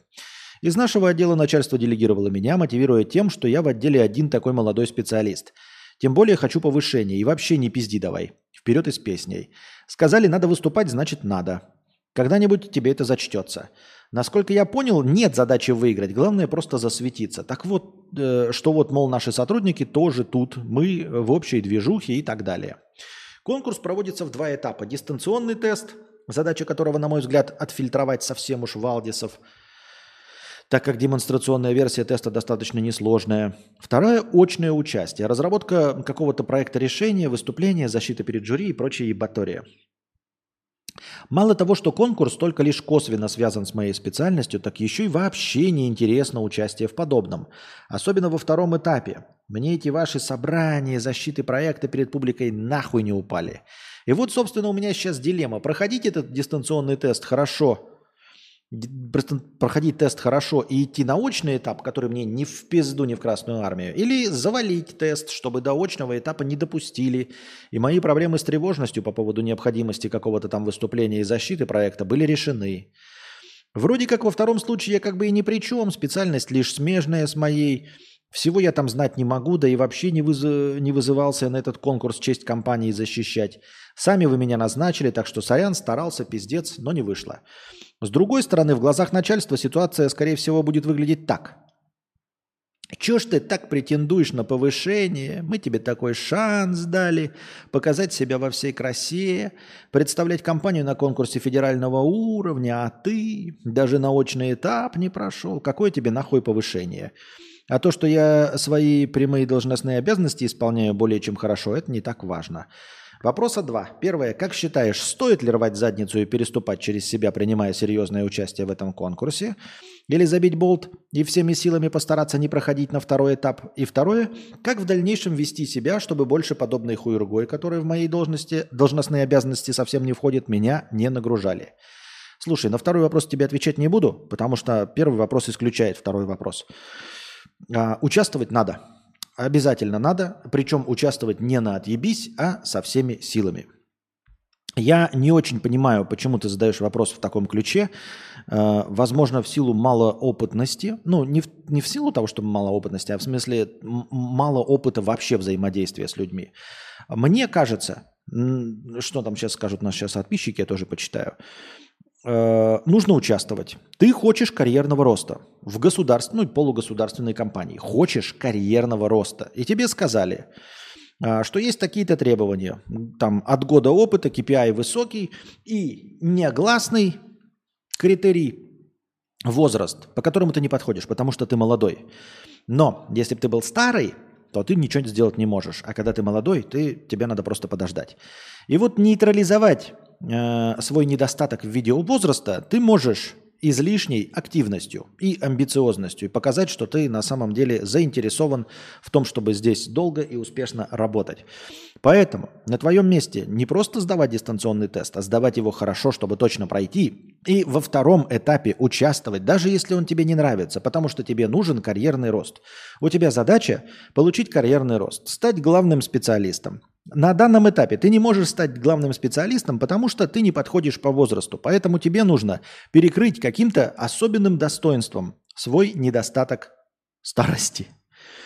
А, там, где, если бы ты в 30-летний получил, а, ты сейчас 23-летний. Тебе нужно, ну вот, как знаешь, а, как у военных, ты либо просто служишь, вот если мирное время, какое-то время, и потом к какому-то возрасту обязательно должен получить повышение по званию. А можно получить э, повышение по званию в боевом опыте. Я понимаю, что эти примеры нам э, не очень приятны, возможно, некоторым. Ну, по крайней мере, мне, может, вам и приятны. Но вы понимаете, о чем я, да? То есть э, генерал в э, мирное время становится там не младше 50 лет. Генералом в военное время можно стать в 25. Ну, условно, потому что ты зарабатываешь себе звание своими военными достижениями. Так вот, у тебя 23 года, ты хочешь раньше, чем остальные, получить свое повышение – а, ты должен его заработать. Ты должен его заработать, в том числе выполняя задания, выполняя приказы. Они не должны быть тебе интересны. Понимаешь? Ты должен получить конкурентное преимущество над всеми остальными кандидатами, хоть их остальных и нет, но тем не менее, над кандидатами, которые раньше здесь работали, а, которые получали свое повышение в 30 лет. Ты должен показать, почему вот другой человек здесь, повыши, получивший повышение в 30 лет, а ты почему должен его получить в 23. Ты должен на боевом опыте доказать, что ты прямо здесь и сейчас достоин повышения по званию. Поэтому нужно сдавать дистанционный тест. Нужно участвовать в э, э, очном мероприятии, сделать там доклад или еще все остальное. Посвятить этому время, потратить на это нервы. А как ты хотел? Сдаешь дипломы, ну, тебе, если нужен диплом, то ты пишешь дипломную работу. Конечно, нервничаешь, конечно, тебе придется выступать перед э, комиссией. Если ты хочешь докторскую себе, э, если хочешь звание доктора наук, то ты пишешь докторскую диссертацию. Как бы ты не любил общаться, как бы ты не, не любил выступать на публике, как бы ты не любил преподавать, но тебе придется преподавать определенное количество часов, писать научную работу и потом ее защищать. Так все работает, понимаешь? У тебя, тебе предъявлены не какие-то особенные требования. Это обычная нормальная движуха. У тебя не хватает возраста. Да, в силу иджизма. Но тебе нужно показать свое преимущество, другое преимущество показать какое-то. Вот покажи это преимущество тем, что ты можешь выполнять задания, тем, что ты э, берешься и делаешь то, что всем неприятно. Ты думаешь, кому-то интересно участвовать вот в этом сабантуе, что ли? Ты думаешь, кому-то нахуй надо туда ехать и выступать? Поехать, э, получить, э, э, как это, командировочные, побухать там, вот, сходить в стриптиз, стриптиз-бар, это все будьте здрасте. А вот выступать-то кто будет? Выступать никто не хочет. И ты должен заработать себе э, очки, заработать очки э, свои в глазах начальства. Э, во-первых, что ты активный, амбициозный, а во-вторых, ну вот как бы пойти на передовую. Там, где все остальные ссыкуют, ты должен пойти в авангарде, пойти в атаку, первее, быстрее всех. Тем более, что я понимаю, что, э, возможно, милитаристские примеры не так хороши и не так приятны, как я уже сказал. Но тем не менее, ты здесь ничем не рискуешь, правильно? Тебе нужно просто потратить свои нервы, э, подготовить доклад, но, естественно, пройти дистанционный тест. Поэтому я считаю, что в любом случае у тебя стоит главная задача тебе получить повышение. И получить повышение, ну, либо сиди и жди, 30 лет, когда тебе в 30 лет, как всем, дадут повышение. Либо иди в авангарде, чтобы получить звание полковника к 25.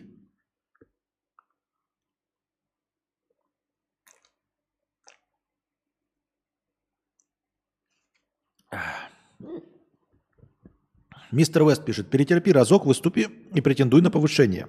Я даже думаю, не то чтобы перетерпи, и вот ты спрашиваешь, э, что делать, чтобы подобной хурги не было. Нет, если ты хочешь карьерный рост в окологосударственной компании, ты должен будешь это делать. Нельзя получить карьерный рост э, в окологосударственной компании, не проявляя активности, не будучи амбициозным. Нельзя, ну просто не, ну, не, нельзя, а технически невозможно. Добиваются успеха, большей зарплаты и высшего положения – те, кто активничают. И именно активничают. И вот активность в государственной, около государственной деятельности, она не такая, э, как в частной конторке. В частной конторке, когда ты начинаешь активничать, все начинают смотреть на тебя как на жополиза. Э, потому что, ну, потому что ты реально тупой. Потому что в большинстве случаев, если твой директор нормальный и у него нет никаких комплексов, то ему твое популяризаторство нахуй не нужно он все равно сам увидит, потому что в частной конторе, ну, если все идеально выстроено, то как бы э, директору нужно, чтобы все работали эффективнее. чтобы каждый занимал максимально э, рациональное для него место. То есть, если человек имеет высший потенциал, он должен занимать высшую должность. Для того, чтобы компания больше зарабатывала, чтобы ему чаще можно было менять свой Range Rover на более новую модель в новом кузове. Это в его интересах, поэтому он сам выбирает, исходя из заслуг. В государственной конторе а, погруженную в вот эту бюрократию, а, в этой неповоротливой системе ты должен проявлять сам инициативу, и никто на тебя, как в частной конторе, не будет смотреть как на популяризатор или еще что-то, потому что в окологосударственной и государственной конторе, если я это правильно понимаю, вы можете мне подтвердить или опровергнуть тут в чате или в комментариях потом, а, там есть какая-то система объективной оценки, вот эти галочки. Вот этот, блядь, ходил на этот, э, как его, Э, ну, участвовал в, в форуме, участвовал в форуме, а этот не участвовал в форуме. Продвигать будем того, кто участвовал в форуме. Вот этот, который участвовал в форуме, на два года ближе к следующей позиции, чем тот, кто не участвовал в форуме. Потому что там нет никакого личного интереса. Понимаешь? Потому что все, ну, вот, вот так вот двигается. Как мы будем выбирать из 10 человек? Вот этот участвовал в форуме. Ну, хорошо, значит, он будет повыше, чем остальные стоять. Участвовал в двух, еще выше будет стоять. Так я думаю, так мне кажется. Я бы посоветовал сначала поговорить с начальством из Москвы и прямо спросить, есть ли возможность повышения, возможно, даже без конкурса, пишет мои мысли. Может получиться так, что ты поймешь, что даже если выиграешь, тебя не повысят. Я не говорил, что повысят. Но повышать свои шансы надо. В государственной конторе нужно так работать около государственной. Так принято работать там. Это не просто должностные обязан... обязанности. Должностные обязанности, ну и сиди на своей, блядь, зарплате до 30 лет. Вот предыдущего Николая Александровича его повысили в 30 лет. У него тоже был тот же самый KPI э, и то же самое э, несколько лет опыта. Его повысили в 30. И предыдущего в 30, и предыдущего в 30, и предыдущего в 30. А тебе 23. Да не хочешь не участвовать. Кому, кого ебет в государственной конторе это? Хочешь сидеть на отъебись, сиди на отъебись. Ну и сиди до 30 лет. Мысли о работе, анальном карнавале ради карьерного роста, начальстве и прочем балагане вызывают у меня желание вскрыться. В госконторах просто есть царек-начальник, никаких критериев нет. Либо понравился ему и повышают, либо нет. Вот, Ургата говорит, что все наоборот. Видишь, что как раз-таки то, что я сказал наоборот. Так.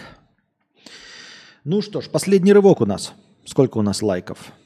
Отметок лайков у нас 99, поэтому у нас 990 хорошего настроения добавляем. Так.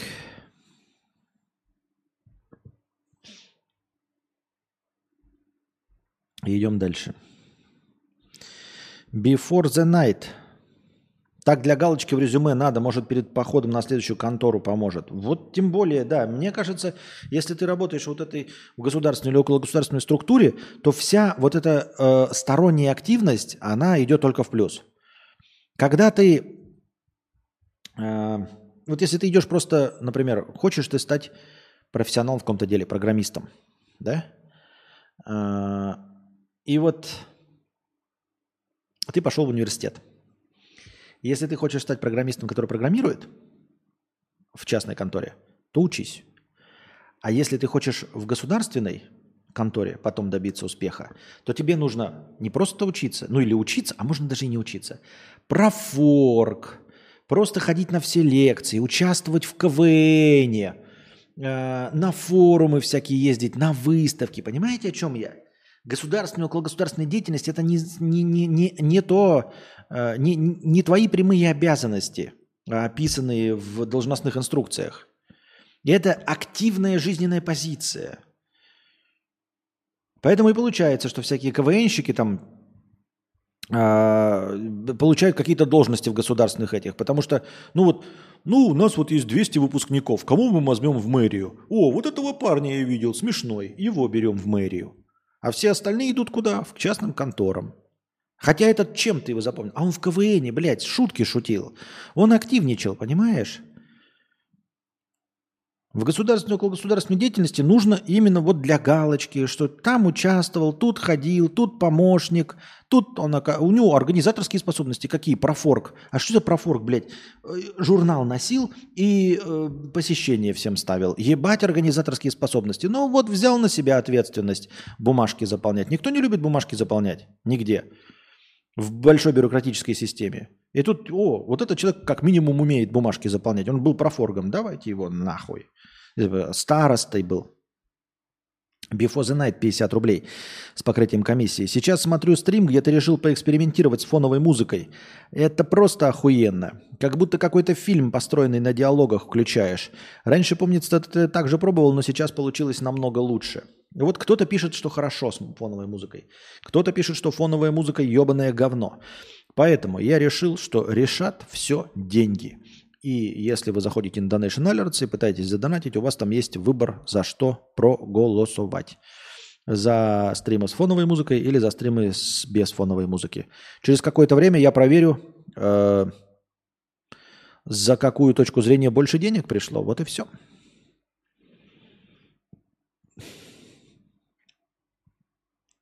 КВНщики получают должности, например, президент страны. Например, например, why бы и нет, да.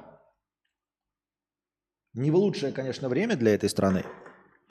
Но тем не менее, он же когда получал, не знал, что будет так.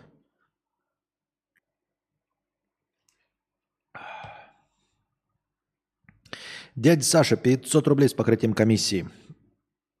На хорошее настроение и восстановление сил. Спасибо, дядя Саша, за покрытие комиссии.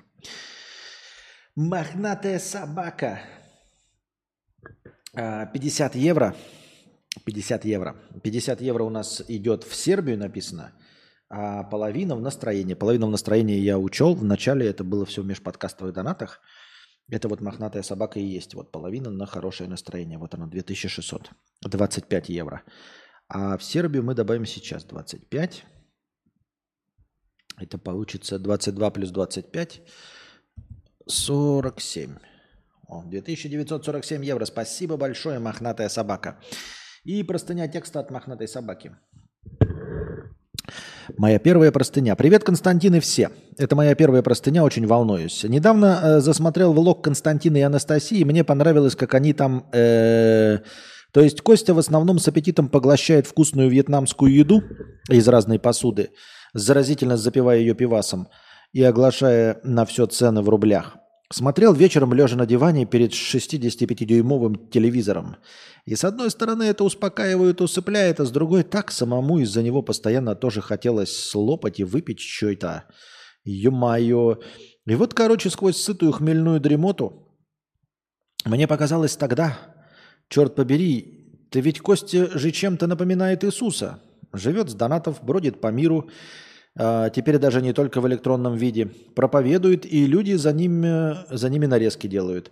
У Иисуса, кажись, э, только тян такой клевый не было, то есть вообще никакой тян у него не было.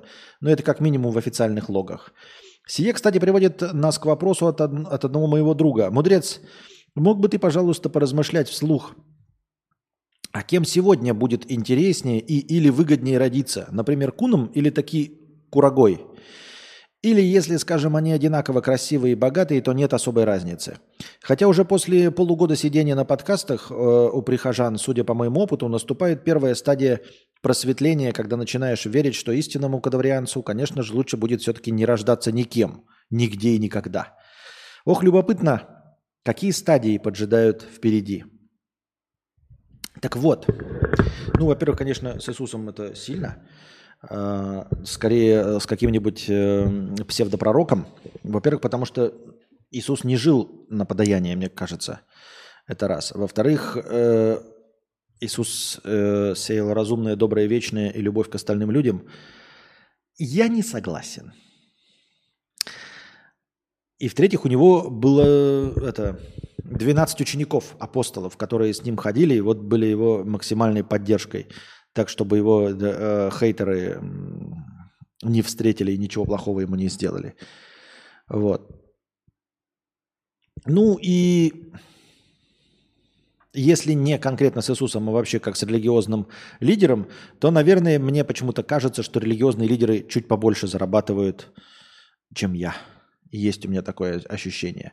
А насчет главного вопроса, э, кем лучше родиться в современном мире, тянкой или куном, э, все-таки, наверное, по доктрине Моргана нужно, наверное, прицениваться к тому, какую цель ты преследуешь. Все-таки, как бы это банально ни звучало, э, в современном мире как раз-таки, вот прям так, чтобы однозначно какой-то пол лучше, я бы не сказал. Как ты правильно в конце заметил, если человек богатый и красивый, то, в принципе, наверное, разницы нет. Если ты богатый и красивый, то э, ты добьешься успеха и будучи и мужчиной, и будучи женщиной в равной степени, если ты зах- захочешь этого, и если будешь прилагать какие-то усилия.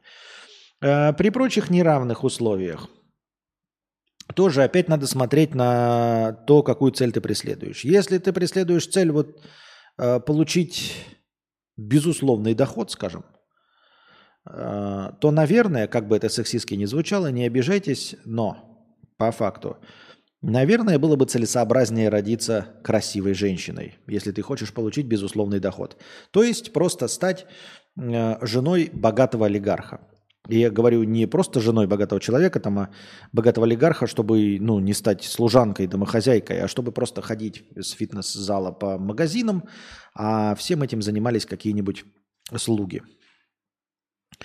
А, насчет реализации – да вот тоже, ну вот какой реализации? Если прилагать усилия, если ты умек, умок, если мы вот берем реально умный человек, да, то ты станешь и программисткой, ну, если э, так, такой же ум, как ну, у всех, равный, то ничто не помешает тебе стать топовой программисткой. Естественно, при условии, э, что ты хочешь, например, стать э, высокооплачиваемым баскетболистом НБА, ты, конечно, не сможешь им стать, если ты женщина. Равно как и наоборот. Ты не сможешь стать фигуристкой, если ты мужчина. Ну, то есть, если у тебя какие-то специфические цели. Если же вообще, то, например, я хочу добиться успехов в спорте. Ты э, не добьешься успеха в спорте, со стандартным, например, э, там, я не знаю, со стандартным телом мужчины или со стандартным телом женщины. То есть, например, э, женщина спортивного телосложения гораздо с большей вероятностью добьется успеха в спорте, чем мужчина с моим телосложением. Значит, нет никакого преимущества там или всего остального. Поэтому вот в современном мире есть понятие как сложнее, но опять-таки на, э, почему на самом деле сложнее? Вот э, на самом деле почему сложнее? Например, э, женщины участвуют в чемпионате мира по шахматам. Вот есть женские шахматы, есть мужские шахматы. Но гроссмейстеры женщины, вот прям э, мирового уровня, они соревнуются с мужчинами и их выигрывают. Э, конечно, межполового соревнования не существует – Поэтому есть вот первенство среди женщин и есть первенство среди мужчин. Но означает ли это, что женщины э, менее хороши в шахматах? Нет. Это означает прежде всего, что женщины меньше интересуются шахматами. Просто статистически, если мы набираем лучших игроков в шахматы среди всего мира из, скажем, миллиона мужчин, то из женщин лучших игроков в мире мы набираем из 50 тысяч женщин. Просто потому что в мире всего шахматами интересуются 50 тысяч женщин. И в мире мужчинами интересуется, э, мужчин в шахматами интересуется миллион мужчин.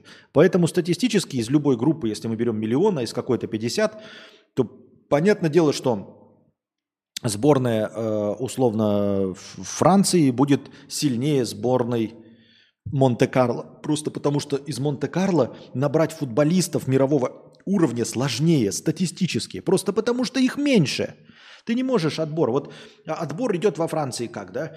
Из миллиона выбрали там 100 тысяч лучших, из 100 тысяч, там 10 тысяч лучших, из них 1000 лучших, из них 100 лучших, из них 50 лучших, из них одного лучшего, условно.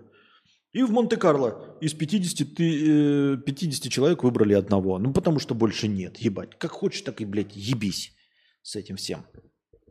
И вот э, также с шахматами. Э, ну, просто статистически они э, лучшие игроки в шахматы женщин нормально соревнуются э, вполне себе конкурентно с лучшими мужчинами. Но первые места не, за, не, замен, не занимают, потому что, потому что просто не хватает статистики. Если бы женщины увлекались шахматами, как, например, фигурным катанием, то вполне возможно, что э, шансы были бы равные. Вот и все. То есть никто тебе не мешает. И если ты что-то не добиваешься, то, то не добиваешься. И все. Если мы говорим про предпринимательство, то вообще никакой есть. Ну, конечно, где-то, может быть, э, побольше препонов, да, строят. Или серьезно не относятся к тебе как к женщине. Но если ты при этом симпатичнее, то ты можешь... Это плохо, это сексизм, конечно.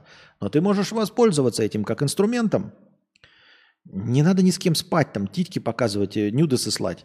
Но э, мужчинам будет просто приятнее с тобой взаимодействовать, чем с другим мужчиной. Просто потому, что ты симпатичнее, и все. И серьезность отходит на второй план. У него серьезных его партнеров по бизнесу дохуя. А вот красивых нет. Поэтому среди десяти серьезных будет одна симпатичная. Если ты симпатичнее, гораздо сильнее, симпатичнее, чем они серьезные, то ты будешь вот партнером. Вот как-то так. Я думаю, мне так кажется. Так.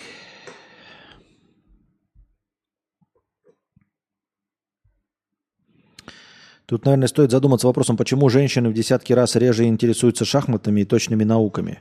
А зачем за, над этим задумываться? Нет, просто, ну, это, у этого может не быть никаких объективных причин. Ну, то есть э, объективные, но не очевидные причины. Почему, э, скажем так, афроамериканцы чаще интересуются баскетболом, нежели хоккеем? По какой причине? Можешь объяснить? Вот масс ловис.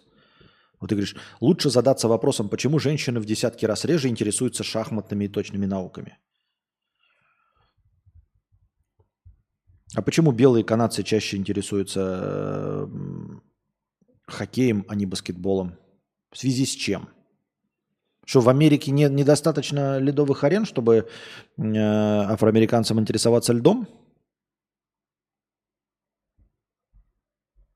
Не вижу никакой связи. Барон Данон 350 рублей. Мы что, заканчиваем на сегодня, ребят? А зачем я поднялась тут? О, нифига мне венки.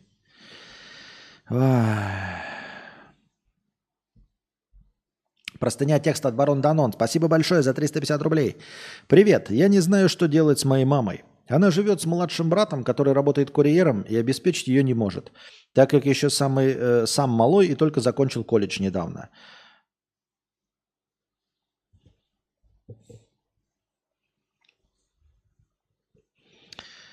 Она сама э, не очень по здоровью и без образования. Выучилась на курсах на, фото, на фотографа и получает пару раз в месяц заказ на фотосессию за 5-10 тысяч. Этим и живет. Еще у меня есть второй брат, который, как и я, живет с женой. Мы с ним переводим ей по 10-15 тысяч в месяц на помощь. Проблема заключается в том, что ей этих денег не хватает, и долг за квартиру около 100 тысяч и растет. Есть кредиты, в ветеринарных клиниках, так как у нее четыре собаки и кошки. И четыре кошки. Да, она подрабатывает в каком-то приюте для животных и регулярно берет себе кого-нибудь из зверей домой. Сначала была одна собака, все ок. Но сейчас их уже под 10 штук, в общем, и они болеют. Их надо лечить, кормить, кастрировать и прививать. Это все дорого. У нее бывает не хватает денег на еду и кварплату, и вот она в долгах и кредитах. Я не могу смотреть на это сквозь пальцы и помогаю закрывать. Но у меня у самого зарплата 60, у жены 40, нас нормально, нам нормально, но приходится же помогать и ей. Так никогда и не сделаем ни ремонта, ни на отдых не слетать. Средний брат уже забивает хуй и кладет на помощь. Сказал, у меня свои заботы, надо квартиру ипотеку брать. Так что коплю. И что мне самому ее тащить? Я бы не против ее тащить, но, бля, не 8 котов с собаками же. Они на самом деле жрут очень много бабла. Мать ходит в одной и той же одежде, я зимой кинул ей 7 тысяч, сказал, что вот это на зимнюю обувь, и проконтролировал, чтобы купила. А то, кто ее знает, может, пойдет зубы старой псине лечить. Она растила нас троих одна, работала за копейки, пока мы были в школе. Сейчас у нее есть шанс пожить для себя. Ведь если бы мы скидывали ей втроем по 15 тысяч в месяц, она сама получала около 20 тысяч за фото, то имела бы среднюю зарплату и могла бы даже ездить отдыхать. Но она выбрала жить ради животных и страдает. Может, ей в кайф такой расклад? Я уже не знаю. Сегодня я говорю ей, сегодня говорю ей, давай больше без новых зверей. Не ответ убил. Не обсуждается. Я уже беру котенка. Он будет на обеспечении приюта просто жить у меня. Я просто выпал с этого. Скажи, что думаешь. А, довольно просто. Смотри, у меня сразу есть и решение одно, да, ну такое половинчатое, конечно, решение, но, возможно, оно тебе подойдет. Опять-таки, мы понимаем, да, что я развлекательный контент, я запускаю ваш мыслительный процесс, а придумываете вы все сами. Так вот, во-первых, с чего ты взял, что она живет сейчас не для себя? Дорогой друг, Барон, ты задаешь вопрос. Вот она вас троих растила, а сейчас она собакам и кошкам. Она сейчас живет для себя. Ты не понимаешь, в этом и есть ее счастье. Ты почему-то решил, что пожить для себя – это отдыхать, ездить в путешествие, а ей этого не надо. Она любит животных. И вот она посвятилась сначала себя э, тому, что растила вас, и вырастила вас. Теперь она живет для себя. Теперь она э, занимается тем, что ей нравится. Она ухаживает за животными. Ей это нравится. Вы должны поддерживать в ней это. Она не занимается этим через боль. Она не страдает. Ты не понял? Ну, как страдают, это значит, знаешь, как ты такой говоришь, вот ей бы сейчас пожить для себя. И она бы сказала, я выгоняю всех животных и хочу поехать, например, в горы какие-нибудь. И вы такие, ну, конечно, проспонсируем тебе поездку в горы. И вы покупаете ей путевку в горы, и она едет в горы, и там мерзнет. Мерзнет она там? Мерзнет. Страдает? Ну, конечно, страдает. Она же мерзнет, ну, это холодно, это, блядь, больно. Она страдает. Но она же сама выбрала поездку в горы. То есть ты, ты даже не, не воспримешь это как страдание. Хотя она приедет и скажет, я там сильно мерзла, я натерла себе ноги. Но ты со своим средним братом, скорее всего, э, воспринимали бы это вообще как норму. Не думали бы, что она страдает, потому что вот она, по вашему мнению, бы отдыхала. А она сейчас отдыхает по своему мнению. Ей нужны животные. Ей нравится ухаживать за животными. Поэтому э, она сейчас как раз живет для себя, и вы спонсируете ее жизнь для себя, именно в ее удовольствие. Если вы отберете в нее удовольствие ухаживать за животными, она и не будет отдыхать. Она сейчас именно этим душой и отдыхает. Тем, что набрала себе 10 кошек, там 10 собак, кого-то угодно еще будет брать – да, это похоже на то, что она может превратиться в сумасшедшую женщину там с животными, но как уж это вам регулировать, я не знаю. Но то, что ей это в удовольствие, это точно. Она не страдает. Говорить о том, что она страдает от этих животных, это, как я тебе сказал, это как э, страдать от того, что э, пошел в горы и замерз. Но ты сам пошел в горы, потому что ты любишь горы, потому что э, мерзнуть в горах – это часть любви к горам. В этом и есть э, весь шарм похода в горы, чтобы мерзнуть, чтобы потом в палатке согреваться. И с животными, если ты не чувствуешь, что ты что-то отрываешь от себя, от своей души, что ты чем-то жертвуешь, то как ты, как ты вообще можешь решить, что ты за кем-то ухаживаешь? Если тебе это ничего не стоит, то с чего ты взял, что ты э, чем-то жертвуешь? Понимаешь? Для того, чтобы ухаживать за животными, для того, чтобы ей получать этот отклик, она именно должна лишаться. Если бы у нее было миллионы денег и четыре собаки, четыре кошки, они бы не приносили ей такого удовольствия, потому что она бы не приносила чего-то в жертву. Она чего-то бы не лишалась. А так она чувствует, что она дает кому-то жизнь, лишая чего-то себя. Понимаешь? Поэтому если вы ей дадите миллион денег – она просто заведет больше собак и кошек, чтобы ей не хватало. именно когда ей не будет хватать сил, когда она будет э, полностью уставшая падать на кровать, она будет с чувством собственного достоинства и счастья засыпать, что она... Я так надорвалась, ухаживая за этими милыми собачками и кошечками, что я, наконец, чувствую себя нужным человеком. Ну вот как она себе это представляет. Я так думаю, мне так кажется. Это раз. Во-вторых, для того, чтобы не усугублять ситуацию, я бы на твоем месте и на месте брата все-таки взяли на себя ответственность э, погасить долг за квартиру. Вот. Э, пускай она вот с животными, чтобы она больше, она сейчас набирает, как я уже сказал, вот ты дашь ей 100 тысяч, она на 100 тысяч наберет собак и кошек. Дашь 500, она наберет на 500 тысяч собак и кошек в месяц. Дашь миллион в месяц, она будет на миллион в месяц набирать и откроет приют, чтобы ей не хватало. Поэтому это тупиковая ситуация. Вам нужно заплатить за квартиру. Э, ну, открой там кредитную карту какую-то, заплатите за квартиру я не знаю, или возьми кредит, заплати за квартиру, а потом вноси деньги вот в оплату за квартиру. И говори ей, ну, если вы хотите, чтобы она знала, что вы доносите деньги, вы говорите, мы платим тебе за квартиру. Или вот вы, допустим, давали ей, я не знаю, ты 15, она, и брат твой 15, вы даете ей 30 тысяч. Вы говорите, у тебя долг за квартиру, мы 5 месяцев следующих по 20 тысяч платим за квартиру. Вот.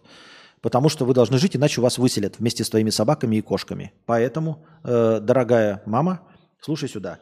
Вот наши 30 тысяч. Но мы тебе даем только 10 тысяч, а 20 сами вносим за квартиру. Не надо покупать, вот давать ей деньги на покупку шубы. Она возьмет собаку.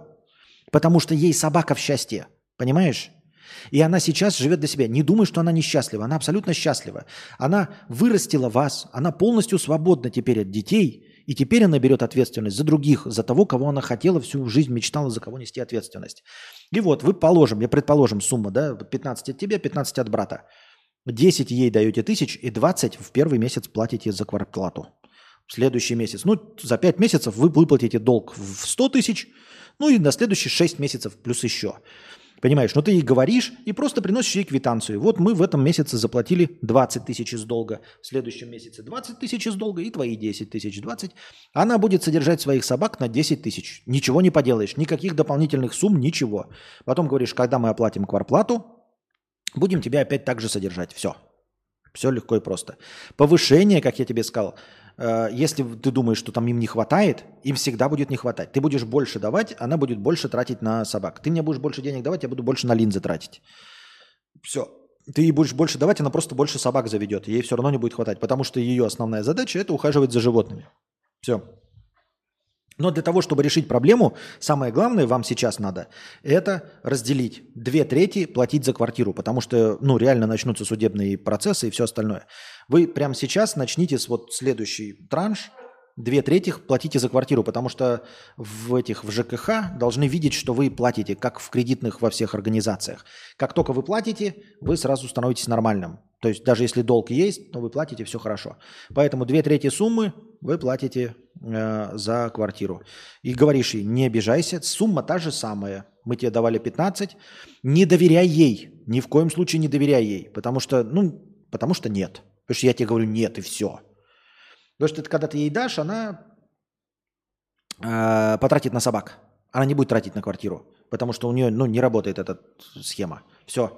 Две трети вы с братом. Ну или если брат, если отключился, то ты свои, и если у тебя осталось 15, а тот, например, все, отвалился брат.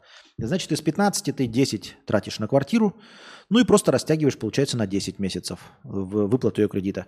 Твоя сумма ее поддержки не увеличивается нисколько, не надо увеличивать. Еще раз, любое увеличение суммы она будет тратить просто больше на собак. Она просто возьмет еще одну собаку, еще одну кошку. И она их берет только потому, что вы ее содержите на эти деньги. Вот насколько у нее есть денег, настолько она возьмет кошек. Если не будет денег, нет. И, и не, покуп, не давать ей деньги ни на покупки, ни на кварплату. Кварплату сам плати. Возьми квитанцию предыдущую. Разберись. Посмотри, что с какими долгами и сам плати. Если будешь давать, это будет провал, я тебе обещаю. Она потратит на собак.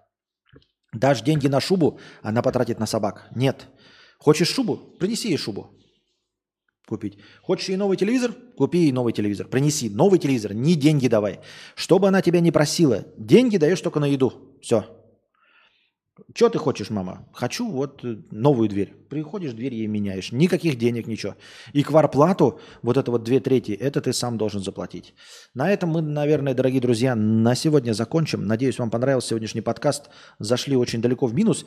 Меня три или четыре дня не было. Я думал, что вы тут накидаете донатов, а вы, судя по всему, не очень хотели. Что это такое? Мы продолжаем беседы или что? Или где?